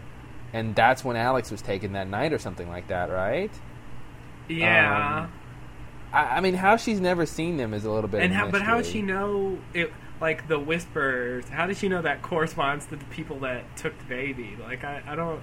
I think she's just assuming. She could only be assuming that that's okay. That they're the same people. I mean, she's right, but I don't know. Seems like a leap. I feel like she has seen them. I don't buy that she hasn't seen them. They're not that hard to see. I mean, you know, they're just camped out there a lot of times. Well, they're camped out there a lot of times when they want to be. Yeah. I mean, she's been there for 16 years. I feel like she's could have come across the others before, but I mean, like Henry Gale's the first other she ever saw. Like, I don't buy it. I mean, it seems to be that the others can stay hidden if they want to be. So I don't know. I mean, she's heard the whispers, but maybe, you know, maybe they haven't come that close to her because they don't want anything to do with her. And if she's never seen them, like, why would she even think, like, why would she think that this is one of them? Like, that just, you know. Well, that's what I said, because they're out there, and now Saeed is out there, so he must be, you know, because she obviously doesn't think there's other people on the island besides the others. You know, she thinks she's alone on the island, and the others are there. So here's another person. Maybe he's another. Why would she even think they're human looking? I mean, they only to her exhibit these supernatural traits. Like, how does she know it's even a they? I mean, I don't think the others would be unhuman though, right? I mean, she does hear whispers. But you would hear whispers if people were in the jungle whispering. So, well, yeah. I mean, it comes across supernatural to us, but you know, like we talked about that before. What would it be like if you were really there? You know, who's to say? Yeah. But I think they're presenting it to us like it's supposed to seem to them. Yeah. Well, I don't know though. I don't know if that's necessarily true, but anyway, she's the other side of that coin is that she's crazy. Well, yeah. So, you know, we can talk about her motivations all we want, but bottom line is she's got some little deficiencies from the fact she's been alone for 16 years. Or so she claims. Right. So anyway, she talks about that she was 3 days out from Tahiti. Now, Tahiti's actually not that far from Australia. And I looked at a little map, and if I'm not mistaken, Tahiti is northeast of Australia, and Fiji, which is another island or series of islands that we've heard about on this show, is due east of Tahiti. So the island should be somewhere in that area. I mean, 3 day, if you do sort of a, you know, 3 day, you know, think about how far it could go in 3 days and do a circumference of that of Tahiti.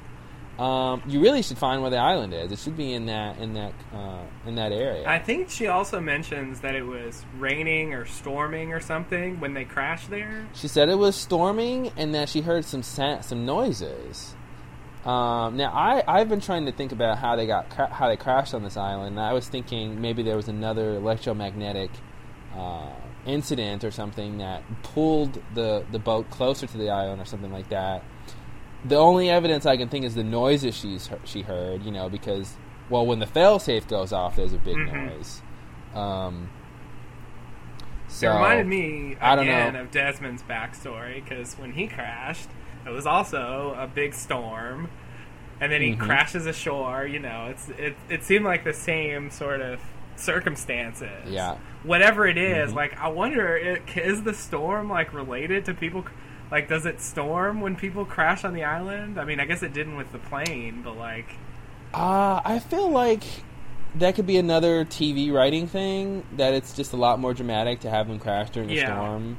It's a lot more disorienting for the character, you know, and, you know, so I who knows, but if that's a real correlation or if it's just the way they're writing it. One of my questions is, so of course, you know, she says she was with a science team. What they were researching, we don't know. Of course, the big question that Saeed even brings up is, why did they have rifles? Which also makes me wonder, were they really a science team? Now, obviously, you want to have rifles. if you're going to go in some place that's dangerous and you need to protect yourself from either, you know, bears or, you know, from other people. But I was thinking maybe they were, for all we know, they could be sort of pirates. They could be, you know, they could be anything. Really. True. There's no confirmed... and she's... Go ahead. She's got a lot of skills in terms of her trapping skills and her trap-making skills that, you know, I don't think a scientist would necessarily have. Now, she could have picked those up over the 16 years she's been on the island. I could buy... But it's like, how do you learn... I guess you can learn how to make a trap, right? I mean, I guess that's not too hard. You got a lot of time for trial and error.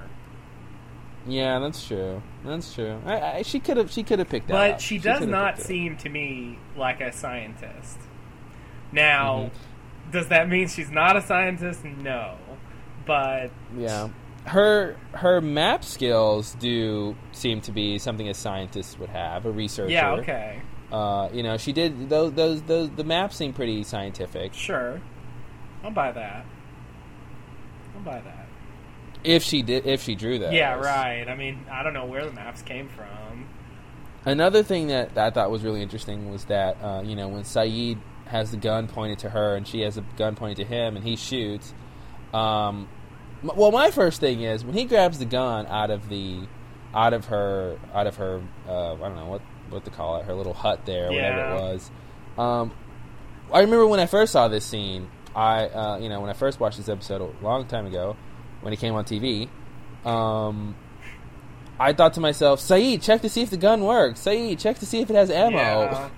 Like, you really should never, especially if you're in a TV show, you should never assume a gun works when you pick it up. Yeah. And I don't know exactly what a firing pin looks like, but I thought maybe it would have been something that he could have sort of quickly looked to see if, you know, I mean, I don't know. Maybe maybe if there's some gun person who knows this, could write in and tell us. But if a firing pin is something that's really noticeable when it's missing from a rifle. But I just thought it was pretty crappy that he didn't sort of think to check the gun or they need whatever. To add that to the list of, like, things that happen in movies/TV shows a lot. Because I've seen that scene a lot where they fired a gun and it doesn't work for whatever reason. It's not loaded, or they did something to the gun to make it not work. And then... the other person laughs, and, you know, that's such a classic scene. Of course, it plays out a little differently here, but... Yeah, and it helps me realize, you know, because he's got the gun pointed to her first, and she slowly pulls up the gun, and I'm thinking, you know, Rousseau, like, why do you think he won't shoot you? Right. He doesn't know you, you know, but of course she knows he can't shoot her. But my point of this was that we learned that Robert tried to kill her. You know, she says, Robert didn't notice the firing pin was missing also when he tried to shoot me.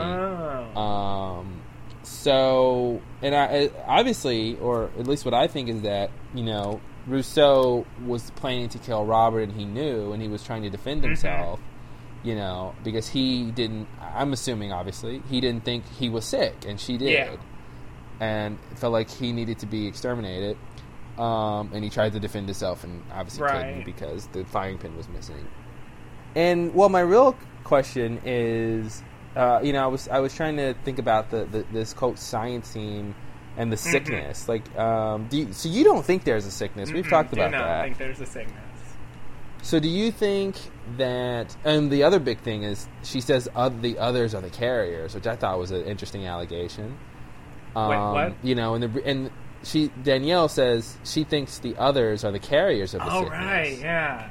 Yeah. Which, of course, to me, my first thought is, well, if you never really came in contact with the others, how did it get transferred? Yeah. But the other thing is, you know, the reason that she killed them was not only were they sick, but the real reason was that she didn't want them to get rescued and the sickness to go back to civilization. Really? Which is a very noble... Yeah, that's what she says. Oh, she says that? Oh, okay. She says, like, imagine if we got rescued. Imagine what would happen. Okay. I missed that line. So she didn't want... Oh, God. Yeah, she didn't want the sickness to get back to civilization, which is a very noble thing to do. If that's in fact what happened. Which actually changes my mind about what happened. I actually thought, I used to think, nah, it just changed in my head just a second. I used to think that she killed them because they were sick and they were going to die anyway. Mm-hmm. But now I think she killed them.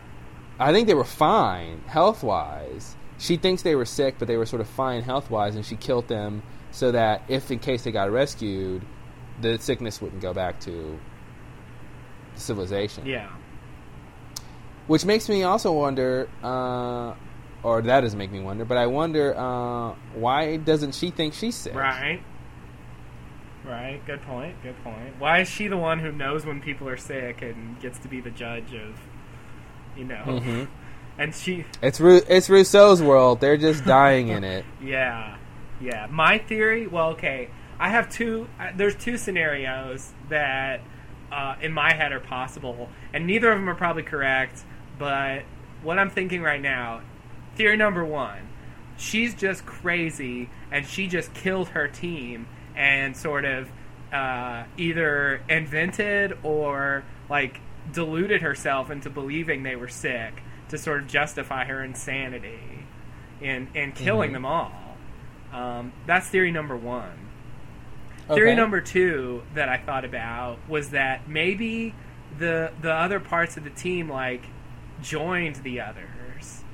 And that is why she thought they were sick or whatever. Like, they came in contact with them and decided to sort of join them, and, like, she didn't want to do that, maybe because they took her baby, or I don't know why. But, so she shot them because of that.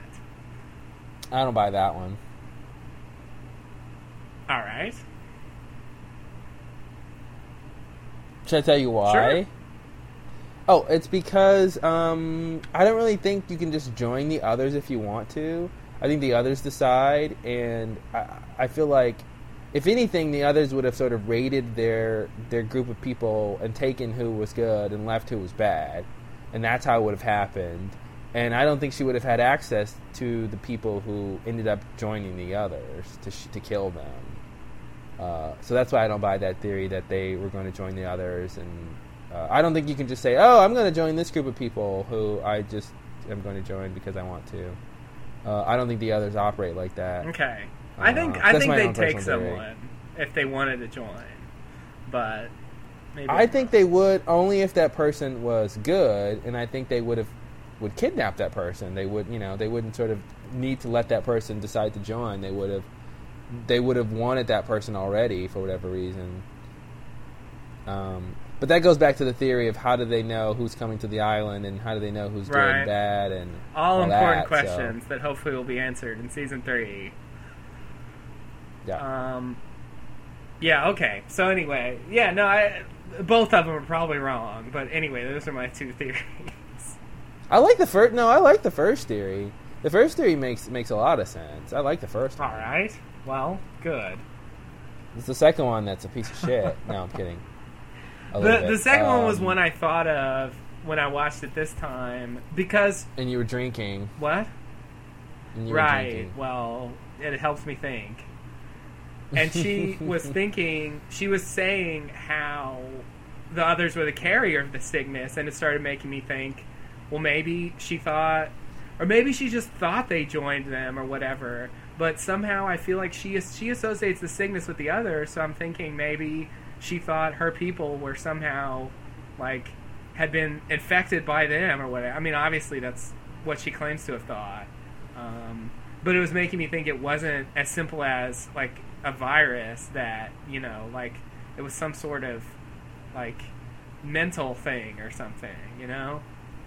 Well, the whole thing with her and the others is weird. I'm looking at this little transcript, and she goes, oh, that's another thing I wanted to bring up. I hope I wrote that down. Okay, yeah, I did. Hold on. So, anyway, she says, you know, Saeed says, you know, your distress signal, and the message you said, it killed them all.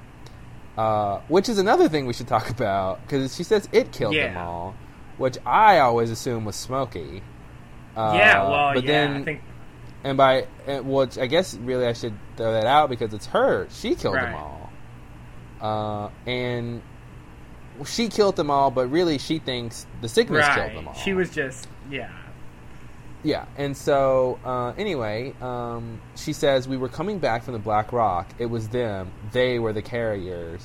And I'm trying to think about how that scene would play out. You know, her and her team are at the Black Rock. Maybe they just discovered it or something, and they're looking around, and I guess they're leaving, or I don't know. And then they start hearing the whispering, I guess. Yeah. And that's when it maybe dawns on her that it's them who's causing the sickness or something, or that's the first time that she heard the whispers, or maybe she even came in contact with them. So I was just trying to think about how that scene would play out, you know. Because, you know, Saeed said, who are the carriers? And she says, the others. Right.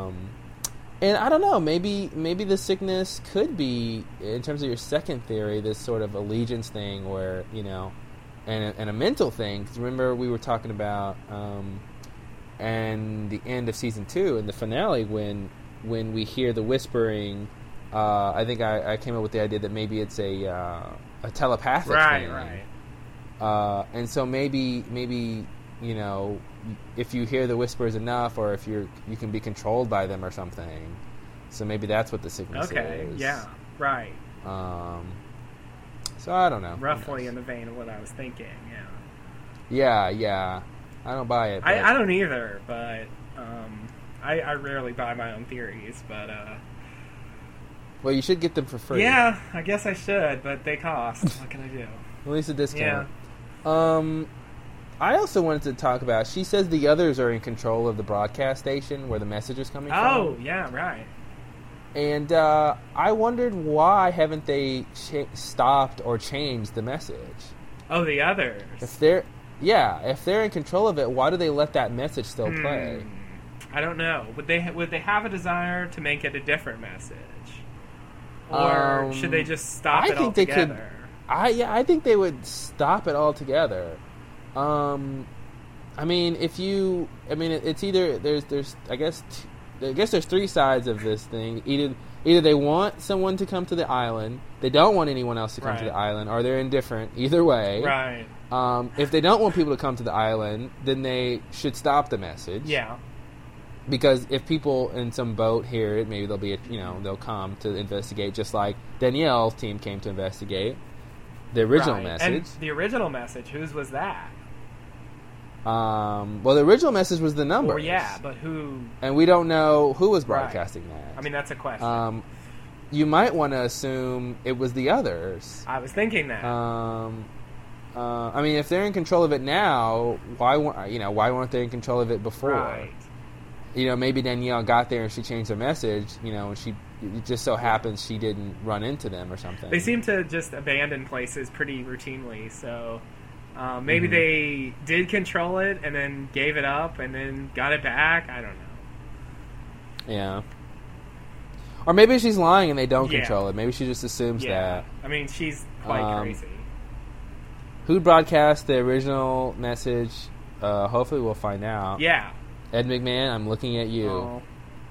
Oh. So, what else? What else about this episode was interesting? Anything else?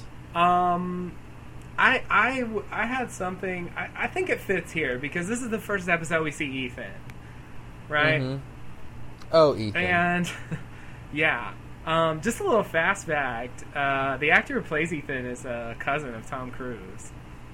Yeah, well, with a name like Mopather, he has to be. I don't know anyone in the world with the name Mopather. So when I first saw that name, that you can't see Mopather without thinking Tom Cruise. Yeah, I guess not. I didn't know that was actually his last name, but it is. So anyway. Yeah, that's Tom Cruise's original last name. Yeah, well, yeah. But I only recently found that out, and when I look at him, I see a vague resemblance. Yeah. Well, they're both crazy. Ooh. Even sort of like Tom Cruise would be if you sort of stretched him out and changed his face a little bit, like an angular version. Anyway, whatever. With regard to the character he plays, this is the first episode we see him, and so at some point he just sort of, I guess he just sort of walks up and joins the camp and hopes that no one noticed that he hasn't been there the whole time. Well, who's to say he hasn't been there the whole time? Well, you're right. You're right. I want to know, like, yeah, when did he show up? And how, you know, how did that work? But my larger question is, how did they know they were there? How did they know they were on the island? Yeah. Good question. Now, they could have... There's a lot of ways. There's a ton of ways. There's a billion ways. I don't know any of them. Because it just occurred to me, like, they... You know, the tail section, maybe they were closer to where the others were, and it was more reasonable, but they're really not anywhere close to where the others routinely are, at least from what we've seen. And so it made me wonder, like, how did they even get the idea that they were some... Well... I'm under the impression that I guess that we know that the plane crash was seemingly accidental, right? Or so we're led to believe. But I still think that the others seem to be expecting them. I mean, they had some sort of Then they have some sort of list of people and. I don't really know, but there's a lot of ways they could have maybe seen the plane, crash, in the sky, just looking at it, and hey, let's go look at that thing. Okay.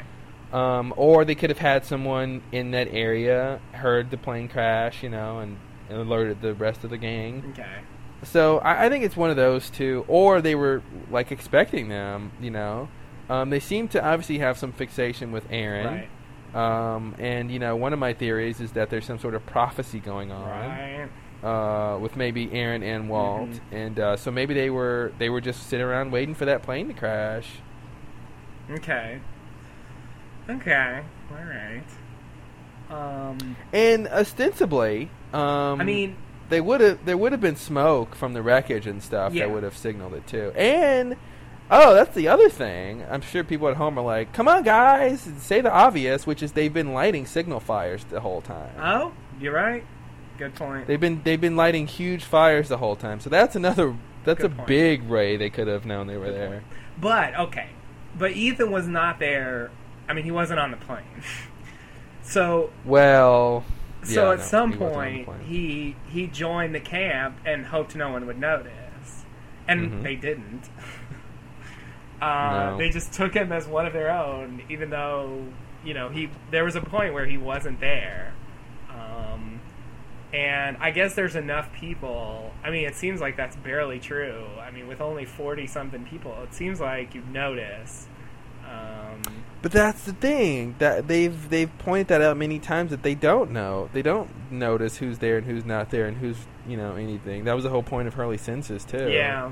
Is that nobody really knows anybody, and 40 is 40. I think past 40, past probably 30, you can see somebody and not really know if you've seen them or not already. Yeah. I mean, I guess it hasn't been that long. I just I don't know. It's just such an odd thing to do. Like and think about it this way. Say you're toiling on the beach, you're building fire or you're whatever, and you see Ethan, and it is the first time you've seen him, and you look at him and you go, wow, I don't remember seeing that guy, but he's busy chopping firewood and he's busy gathering fruit, so you don't really think anything about it. You just assume you don't remember seeing him. Right. You don't go, oh man, maybe he's an other and he's trying to attack Claire. We should go tell somebody. Right. And I guess we're supposed to believe, based on, maternity leave, that he was, he was not just there to get Claire, but he was just doing general reconnaissance as far as, like, everybody there, making a list and, et cetera. I still don't know how that works, obviously. I don't even know either. Or why he didn't have time to do it. Why he didn't have time to do what? To make the list. And I don't know. Why it even takes time or how it... I don't know. It's all very confusing. Yeah. But I just wanted to raise that issue. So anyway, whatever. We can move on. Cool. The other thing I want to mention, a little thing... is that Nadia wrote on the back of the picture that she gave to Saeed, you'll find me in the next life, if not in this one. which of course is very similar to when Desmond told Jack, "See you in another life, brother." Mm-hmm. So there's another instance of them reusing a very similar. It also reminded me of the letter that Desmond found from Penny in his book. You know, you're never alone as long as you have a woman who loves you or whatever. Oh. And everybody knows that's not true. So, it seemed like that was recycled, too, in addition to the See You in Another Life. So. Yeah. They seem to be big on recycling. I guess so. That's... which is good. It's good for the environment. Yeah, so let's go to episode 110, Raised by Another. I don't know why I use that accent. I don't know either. I think it's fun. Okay. Claire is haunted by nightmarish visions that her baby is in danger. When the nightmares seem to come true and she appears to be attacked, no one believes her. Early suggests that they compile a list of survivor names, and Boone suggests that it will save time to use the flight manifest as a reference. When Early compares the two, it leads to an unnerving conclusion about a passenger named Ethan Rom. And everyone knows Ethan Rom is an anagram for "Don't trust this guy." They missed a few T's. That's all I'm gonna say. Yeah, they missed a couple letters, but that's okay. So so we'll save the interesting stuff for last. Let's talk about the little things. Hurley mentioned that, of course, his nickname is Hurley and his real name is Hugo Reyes, and he says why I'm not telling. Yeah, but I'd like to speculate what Hurley. Why would he have a nickname Hurley? Is he? Did he used to throw up a lot? I have to say, I like the way... I rarely like Hurley, but I like the way he delivers that line. The way he says, like, "My name isn't Hurley, it's Hugo Reyes. Why? I'm not telling. But anyway..." Yeah. What's weird about that is he didn't need to say why. He could just say, "My name's not even Hugo. My name's not even Hurley. It's Hugo Reyes." Right. Another new, but he brings up why and then decides not to tell. Why? Not telling. Anyway. Yeah. So I don't know. I Hurley. The only thing I can think of is hurl, which is throw up. Right. So maybe he's nauseous all the time, or I don't know, or he gets sick on rides, or I don't know. Yeah, could be that. I bet we'll never find out. Never. Maybe. Just a thought. I feel like they'll leave that one for us. This episode, when Hurley is trying to, compile the census and he gets the passenger manifest. I love Boone is like, "Yeah, good work, but it'd be a lot easier if you had the passenger manifest." For once he's right about something. I know, right? Jeez, Boone. Jeez, Shannon's right about you. You never do anything good. So anyway, this episode marks the third time Sawyer has something people need. And this one is the passenger manifest. And he actually gives it up without a fight. Yeah. He's unpredictable. He's like chaotic weather patterns. Like, some days you go to him and you can torture him and he won't give it to you and then eventually tell you he doesn't have it. And the next day you go see him and he just gives it to you immediately with little to no trouble. I think it's because Hurley took the wind out of his sails. Hurley was like, "Look, dude, I know what you do when people ask you for stuff. I really don't want to go through that. Can I just have it?" And he's like, "Yeah, you can have it." Yeah, I guess. If Hurley would have said, "Hey, I really, really need the passenger manifest," oh my God, Sawyer would have taken him through a whole song and dance and then maybe given it to him. But he wasn't going to have any fun playing with Hurley because Hurley wasn't in the mood. Right. So I think that's really why he gave it to him. Well, like when Kate went to get the battery from the laptop, he gave that up fairly easily too. Like he gets in these moods sometimes where he's just sort of willing to give stuff up, and then sometimes it's a big deal. Like, I don't know. Maybe. I guess it's a big deal if he doesn't have it. Yeah. If he's got it, he doesn't mind giving it to you, but it's a big deal if he doesn't have it. Oh, God. So let's talk about the big part of this whole thing. Well, there's a couple big parts. this is when Claire is first shows that she's crazy. Yeah. She has the nightmare, right, of course, that we mentioned earlier, where she hears the baby screaming, right, and she sees Locke at a table, mm-hmm, flipping playing cards, and he has the crazy eyes, one dark, one light. Right. And I wanted to mention about the dream. Uh-huh. In the dream, she sees a crib that has a oceanic plane mobile. Yes, it has the mobiles with the oceanic planes. You know, in maternity leave, there is such a crib in that room where she is. Yes, it makes you wonder if she was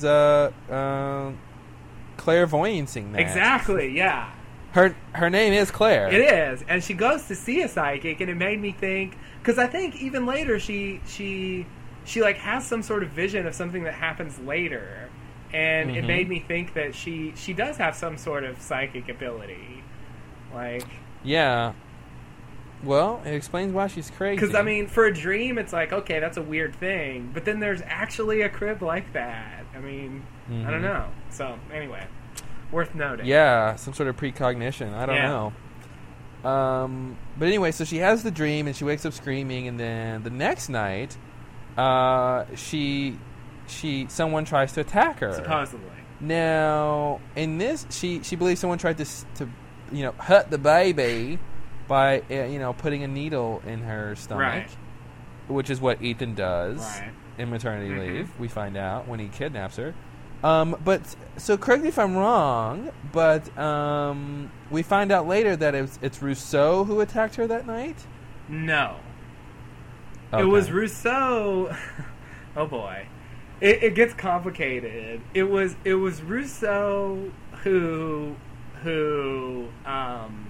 she scratched when, after she escapes the hatch in maternity leave, like, mm-hmm, Rousseau rescues her. But she thinks she's there to, like, get her, so she scratches her. And, like, she has a vision about that later. But you'll notice the scratching wasn't in this episode. Yeah, that's okay. Something that comes later. So anyway, that's a separate thing. This is not Rousseau. Okay, so and the other thing, she has a dream that someone tries to attack her and she scratches the person. But what that really was when she scratched Danielle and Danielle tried to rescue her. Right, and at first, because Danielle actually does take her baby to the smoke mm-hmm in a later episode of season 1, and so she thinks, oh, it was you. But then, of course, later they turn, like they'd love to do on Lost. They turn it around again, and no, she was really trying to protect you, and blah, blah, blah, blah. So, but this dream, / maybe it really happened. I mean, if it's anybody, it's Ethan.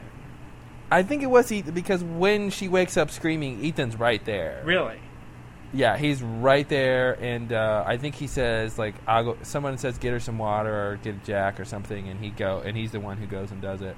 So, yeah, Ethan's right there, and I think... it was very specific. It wasn't someone just trying to hurt her. It was trying to, inject something with the needle, right, which is what Ethan was trying to do anyway. Right. Now, my big thing is, I'm like, Ethan, why would, I feel like he could get some sort of sedative or something to knock her out with. Because whenever someone, pokes you with the needle while you're sleeping, correct me if I'm wrong, but you usually tend to wake up. Yeah. So especially if you're a crazy paranoid Claire. Exactly. So I thought it was weird that, I mean, obviously it's a show, right, but I just thought it was weird that he wouldn't put, a little, I don't know what, but something to make her, to knock her out, and then do the whatever he wants to do to her. I thought it was weird that he would do it, period. Like, he's gonna kidnap her, like. And in a control environment, it makes me think that he wasn't going to kidnap her at first. Really? Yeah. The only reason he kidnaps her when he does is because, well, first of all, I think it has something to do with the fact that the baby was about to be born. I think that's what it was. I think he needed to do the injections before the baby was born. Okay. Because obviously he does it that night.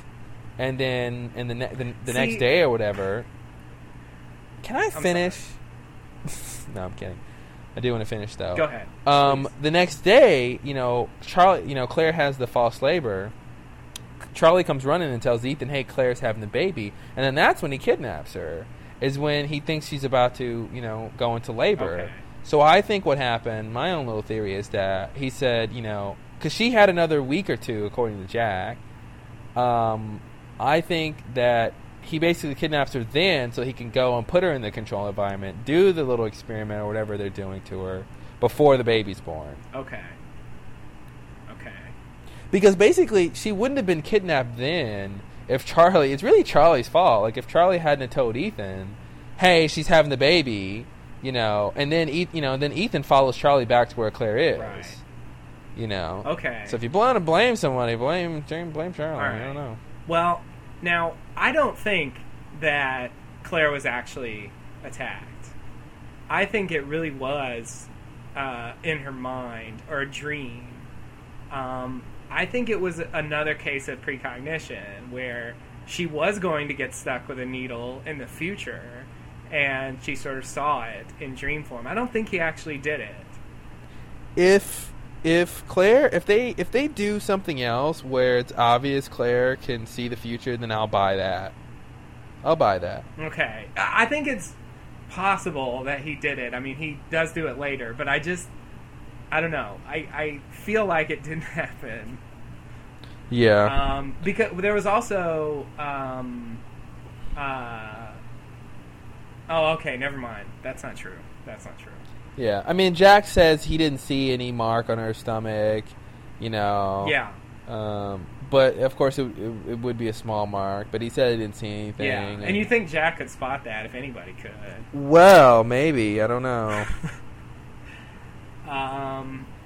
But, yeah, I just... Yeah, maybe not. If they don't... You're right. If they don't do anything with the Claire being psychic angle, then, then that's probably not the case, and ultimately it doesn't matter. But I wonder if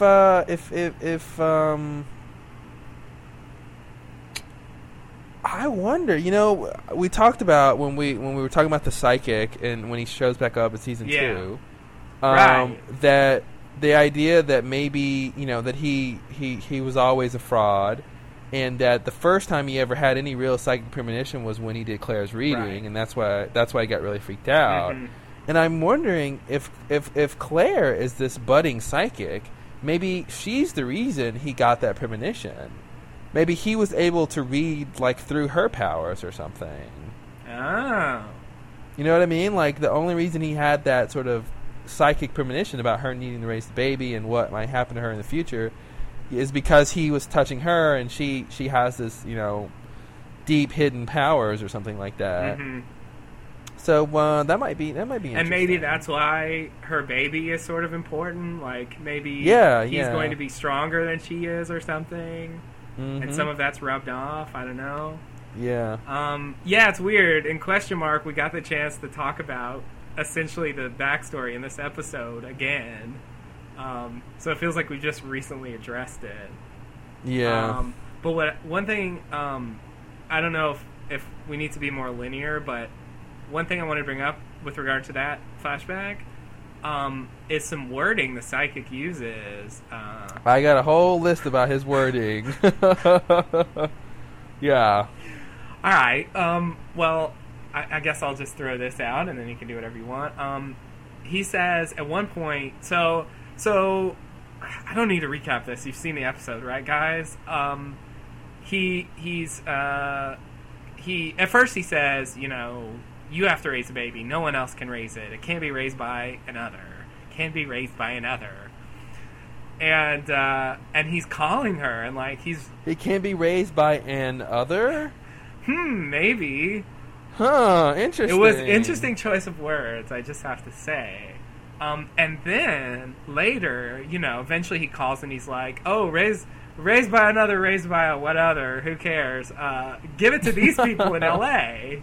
Yeah. Forget about what I said before. And you have to take this flight and blah blah blah blah blah." And they come to believe that he knew what was going to happen on the plane, but he says, she says something like, you know, I don't want to give my baby to some strangers or something like that. And then I guess I could look at the transcript, but I'm not. And then he says, they're not strangers, Claire. They're good people. Yeah. And I thought it was interesting because that's phrasing that the others have been known to use. The first thing that threw me off, or not threw me off, but caught my attention was he says, your goodness must be an influence on the baby. Right. And then later he says, the people in L.A. are good people. Right. And I wanted to talk about who the people in L.A. could be. I was thinking we might know who they are. Are there people in L.A.? If there are people in L.A. Now, that's the weird thing. Now, remember I said earlier that she showed some good parenting, which by good parenting I mean common sense. All right. Is that she questions him. She says, you know, first you said, I have to be the only one to raise the baby. Then you say, I need to give the baby to these people. Like, what's going on? And I still don't understand what the writers were doing with that. I feel like if there really aren't people in L.A., then they should have come up with some other reason for her to get on the plane. You know what I mean? Like, it could, like in L.A., like there's this foundation where you can go live and there's money and you can have a house or something, Some other reason. I don't understand why they would use basically an adoption reason, which she already tried to do. He said don't do it. She decided not to do it. And then now he's saying go do it. Right. And it just made me wonder, why would they even have him say there's people in L.A. Who can raise the baby. Well, I mean, because now I wonder about the whole thing. Like if he thought that she needed to raise the baby herself, like she was going to. Like, she didn't go through with the adoption. And there were, the pins weren't working. It seemed like there were cosmic forces trying to stop her from, giving the baby up for adoption. And he's calling her and making this big deal about raising the baby herself, but she was going to do that. And then all of a sudden, you got to get on a plane and give the baby up. Like, actually, it wasn't necessarily all of a sudden, because if you remember, the call that we hear when she gets that night, he's been calling for a while, but he calls and says, I've got a plan for you. And she's like, oh, blah, blah, blah, blah, blah. But the plan is actually to give the baby to the couple in L.A. So it's not like she showed up to him and he was like, oh, I got this new thing. He had been trying to tell her about this L.A. plan for a while. Okay. All right. But of course, why did he change his mind? Obviously, he changed his mind at some point. Okay. You're right about that. But what changed from you need to raise the baby yourself, which she would have done had he not done that? She just would. Yeah. It makes me think. I think the deciding line is, did he know the plane was going to crash or not? Right. They suggest that he did. She thinks he did, but she's usually wrong. Well, I mean, if you think about if he doesn't know the plane is going to crash, then it makes sense to make the change.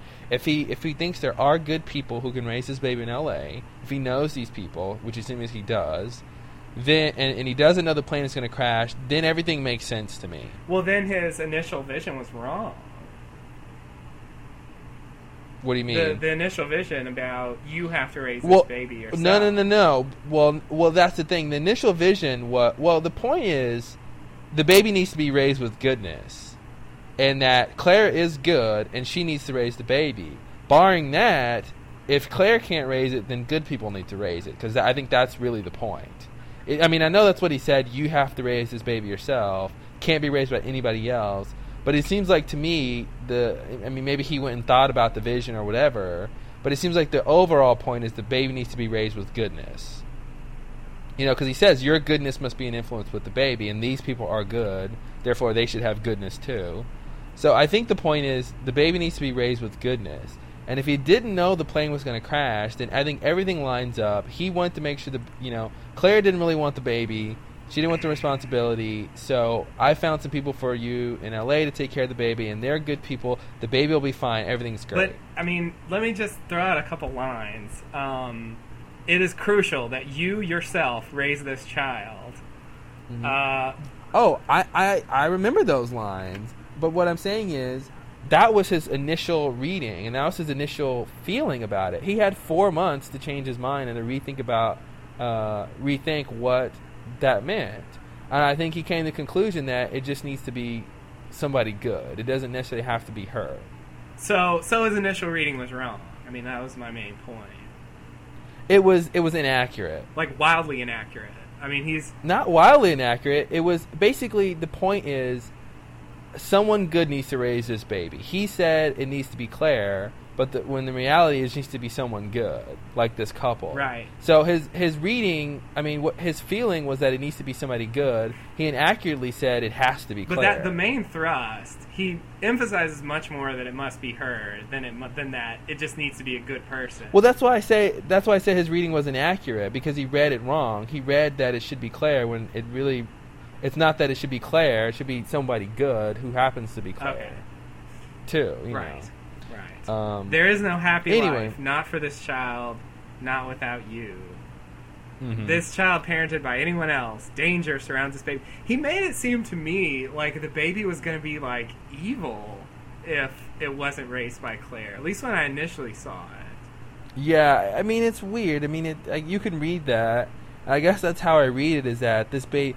Well, I read it as this baby is going to be powerful, and if it's it's been in other movies and fiction before, like, you know, whoever gets control of this child will be able to wield its power. So if bad people get control, the baby's going to be evil. If good people get control, the baby will be good, and, you know, use the powers accordingly.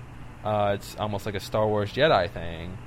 Okay. But my point was, there's two sides to what happened. If he doesn't know and I think the focal point is if he knew the plane was going to crash. Like I said, if he didn't know it was going to crash, then everything lines up. It makes sense. He reevaluated his reading, and he said, okay, if Claire doesn't want this baby, then I can give it. She can give it to these good people in L.A. She can get on this plane, give up the baby, everything's going to be fine. And I think it makes what he said pretty much make sense and line up. But if he did know the plane was going to crash, then having her get on the plane to give the baby up for adoption doesn't make any sense. It's just a strange, extraneous piece of information.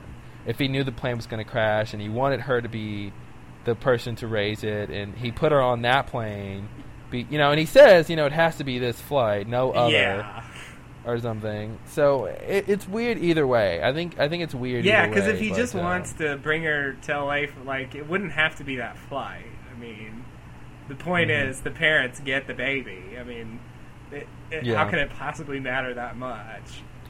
Well, that's the thing. It's like, with stuff like that, it's like, how do you... you can only read it how you want to, but it's like, how do you know...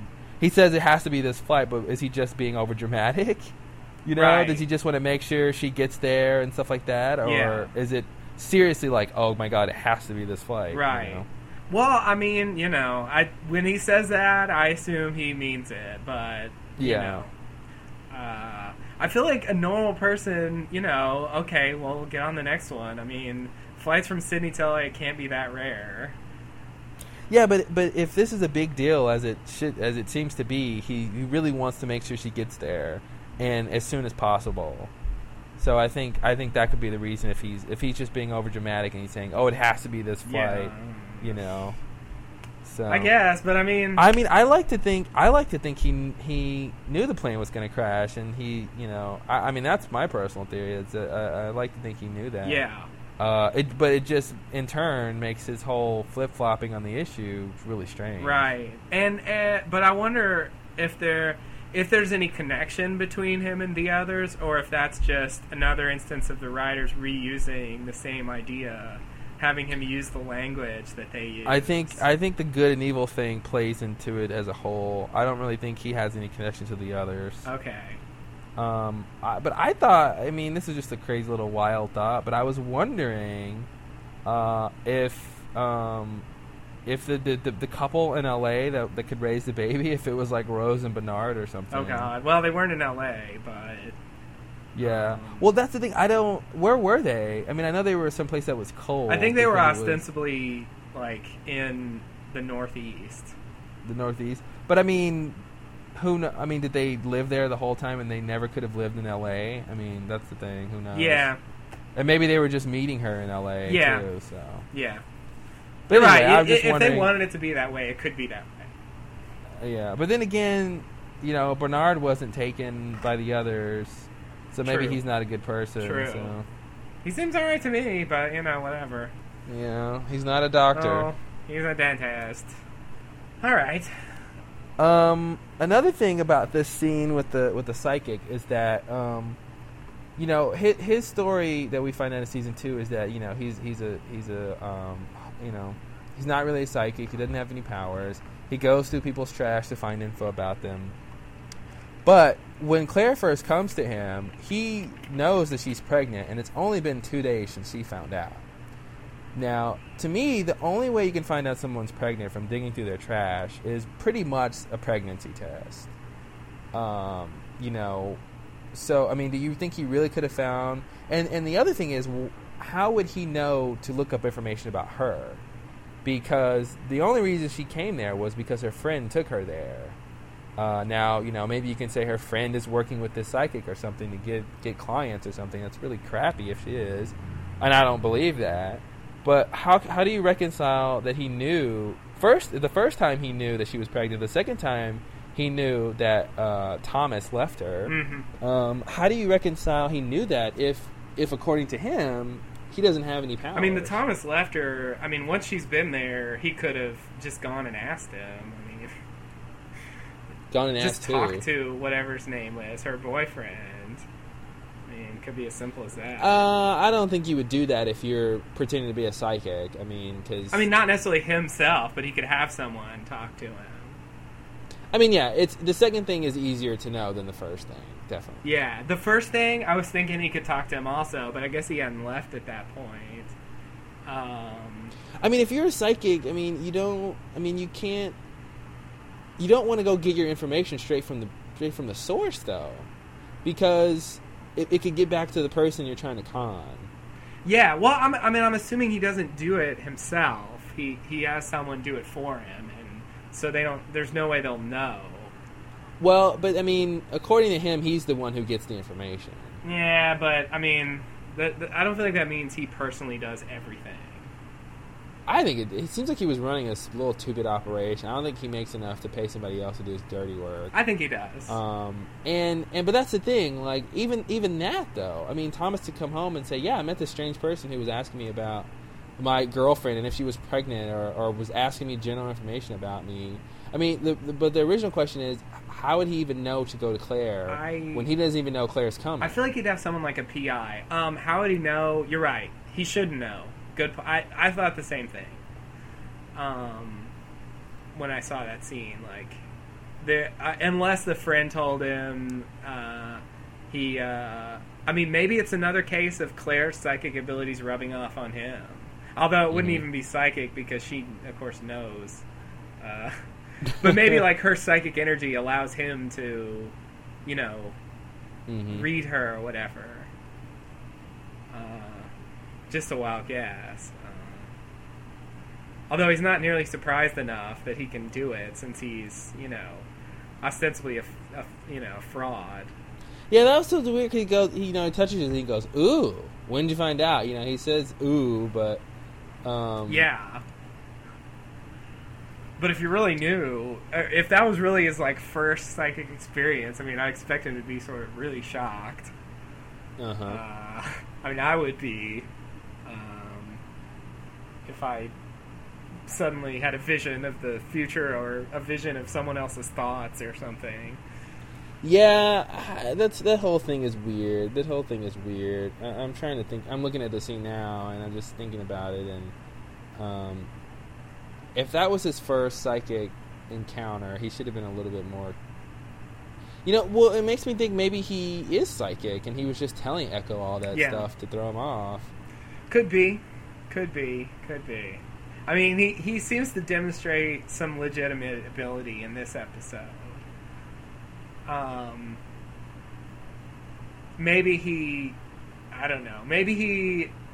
can do real psychic stuff, but it's not reliable, and sometimes he digs up information to use it. Yeah. I don't know. Or I'm thinking maybe he is just a fraud, and that maybe he knows that, you know, 60% of the women who come to him come after they have, you know. Mm-hmm. You know, I mean, and he could have said, you know, "When did you find out?" And she goes, "What?" And he goes, "About the baby." And she goes, "What baby?" Right. and he could go, "Oh, I'm sorry, I'm getting a, you know, sorry, and, you know, whatever." Yeah, and just blows it off. Yeah, like he could have just been fishing and happened to be true. Right. They do that. Yeah. If you can read someone's reaction to see, you know, if you're on the right track, and then sort of deflect it if you see you're not going the right way. Yeah, it could just be that. It could just be a very skilled, you know, false psychic. Yeah. Of course, then I wonder, did he really have a vision, or did he have a fake? Well, vision? And see, if you think about it, yeah. See, okay, that's what I'm gonna go with. This is my new theory. Boy. When he first touches her hands, he's just faking it. Okay. When he asks about the baby, he's just faking it. Because when he reacts, when he actually sees what he calls the blurry thing, and that's what scares him. And I think that is actually what when he really has his psychic encounter. Right. Okay. Yeah. So I'm going to go with he is a fraud. He's never had a psychic, experience in his life until he comes in contact with Claire. And when he first touches her, you know, he's still just fishing for information. But when he actually keeps touching her and trying to read her, he actually gets something, which is the blurry thing you mentioned. Yeah. And he gets some sort of semblance of the future. Okay. So that's what I'm going to go with. All right, I like that. Because he does react strongly. And he's like, I can't do this, I'm getting your money back. He gets really freaked out. Very, very, yeah. That's the kind of reaction you'd expect from someone who had their first psychic experience. Exactly. Not just like, ooh, what's this I see? It tickles. Tickles a little. Yeah, okay. So, I think I'm out of stuff to talk about. Oh, really? With the, you got a whole bunch over there, mister? No, not really. A little bit. I got a little bit more. Okay, let's go. When I say a little bit, I'm going to have one more thing. Yeah, I knew that a little bit means one. Yeah, well, that's the way I use words. With your mouth? Sort of. I've got some Lost news, too, to talk about. Ooh, I can't wait. All right, so let me just mention this. When Hurley's doing his census and... you know, he's, you know, going around and asking people, blah, blah, blah, blah, blah, blah. There's a scene where he goes to Ethan, and he says, you know, he thinks he's Lance or whatever, and then Ethan says, I can see how you confuse us, and then he says, sorry, lots of names and faces, it's pretty pathetic. You think after a couple weeks on the island with the same people, we'd all know each other. Mm-hmm. And then Ethan says, yeah, you're right, you would think so. I love that line. That line stood out for me, too. Yeah. To me, there's two meanings. Because I thought, obviously, it means, you know, they don't know Ethan, and it'd be good if they did. Yeah. Because he's a bad guy. Right. But it also made me think he was judging them. Yeah, exactly. That was the vibe I got from it. And, you know, the first time you see it, you don't know Ethan's evil yet, so you're not, like, reading anything into it. When you watch it now, it really seems like he's throwing it. Like, he's judging, like, the fact that they don't know each other, and that, you know... somehow the others in that situation would be better, and they would. I don't know. Yeah, you know, I don't really know how. Like, it reflects badly on their character that they haven't, like, bonded together more and, like, sort of learned each other's names. Like, yeah, that's what. Nah, you people, you would think you'd be better than this, but you're not. I only want your baby and your kid. So, yeah. Anyway, I thought that line was interesting and interestingly delivered, and so anyway. Had to point that out, and I guess that's all I got. All right, well, that's good for everyone else, because that's all you got, and that's all I got. And I still didn't think of that thing I was trying to think about the whole podcast, but I will. And when I do, it'll be really pathetic because it won't be anything that interesting. Mm-hmm. I do have a bit of Lost news to talk about. Wow, Lost news. We haven't done this segment for a while. I bought a Lost t-shirt. Ooh, did you? Yeah. That's my Lost news. Oh. What? And you already know that because I told you off podcast. What does the shirt say? The shirt says the numbers. There's the numbers written on the front, and it's just a black shirt with the numbers in white, and I love it already. Does it say anything on the back? Actually, on the back, and very small, it just says Lost in the top. Oh. Really smally. Wow. Very nice. That's my Lost news. What a nice purchase. I wish we could all have such a shirt. Well, you can if you go buy one. The world would be a better place. Ooh, that's another thing we can give out for our trivia contest. What? Is the Lost shirt. Oh. Huh. Oh! Wait. Oh! Ooh, 3 times is the charm. He's got it. He's got it, folks. Don't worry. Give him some room. He's got it. The first and second times I didn't have it, but now I got it. Okay. You got it. It slipped out of your hand the first, second time, huh? I thought... Oh, boy. Never mind what I thought. I don't want to know what you thought, man. We don't have time. No, we don't. Okay, great. Yeah, giveaways. Can't wait. We should do... I'm going to go ahead and say it. The next podcast, we will have our trivia contest. Oh. Or should we... Let's just go ahead and say we'll do the trivia contest now, and then we'll post on the site what the questions are. And then the first person to email us the answers wins. Ooh. How about that? Okay. So what will the trivia questions be about? The Lost Lowdown. The Lost Lowdown, of course. The Lost Lowdown. And maybe there's some Lost questions in there, too. All right. We'll make it... How many questions? Like 10, 20, maybe? I don't know. 10? As many as we can think of that are good. Yeah, well, that's 1 billion. We will... Okay, so let's just go ahead and say that. The Lost Lowdown Trivia Contest Sweepstakes Giveaway has officially started. TM. TM, please. Trademark. Patent pending.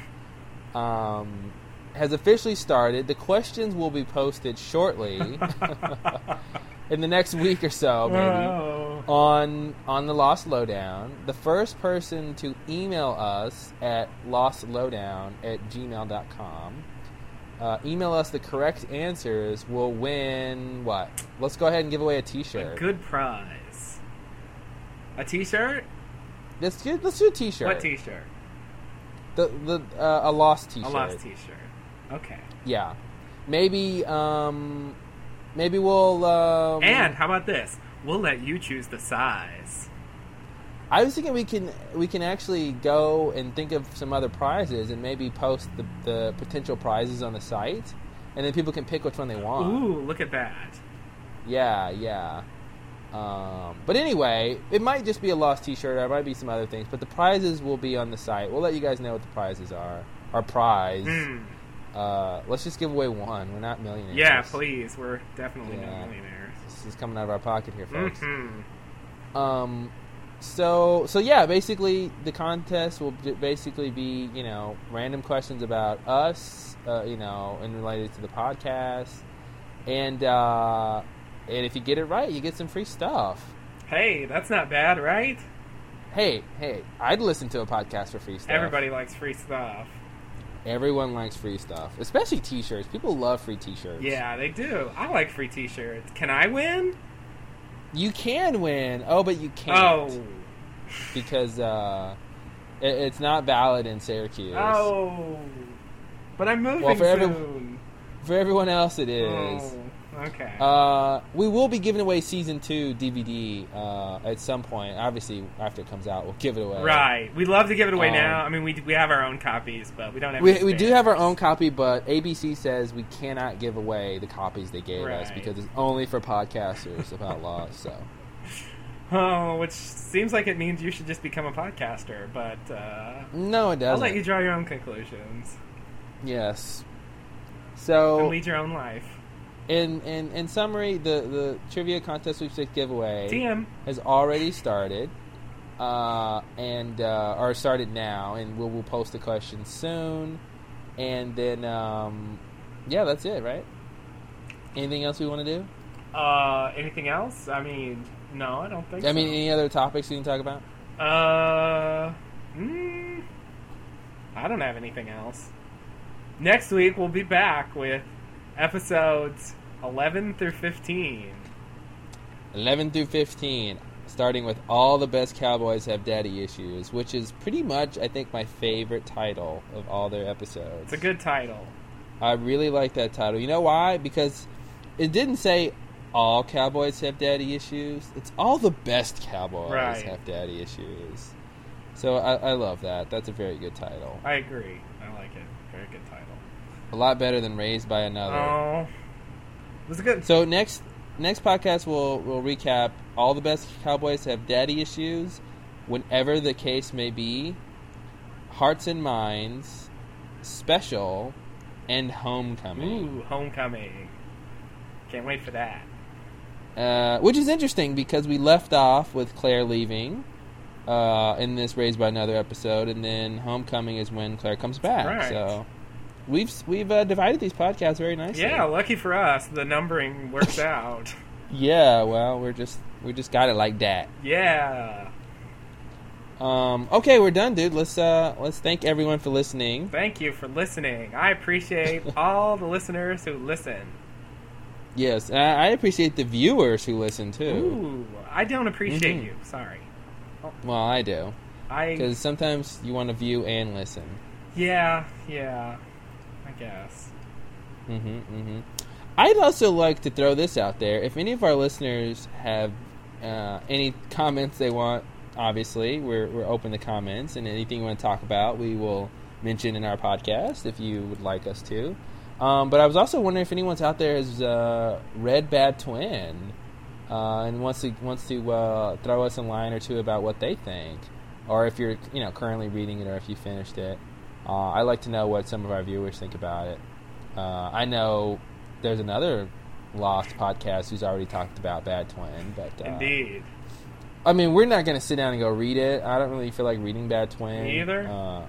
But if there's listeners, like I said, if there's listeners who've read it and want to give their 2 cents about it, just email us or send us a comment on the site, which is thelostlowdown.blogspot.com. The best podcast about Lost. With Claude and Justin. Thank you. And the only podcast about Lost with Claude and Justin. Just thought I'd clarify that. Yeah, fair enough. All right. Thank you and namaste. Namaste and...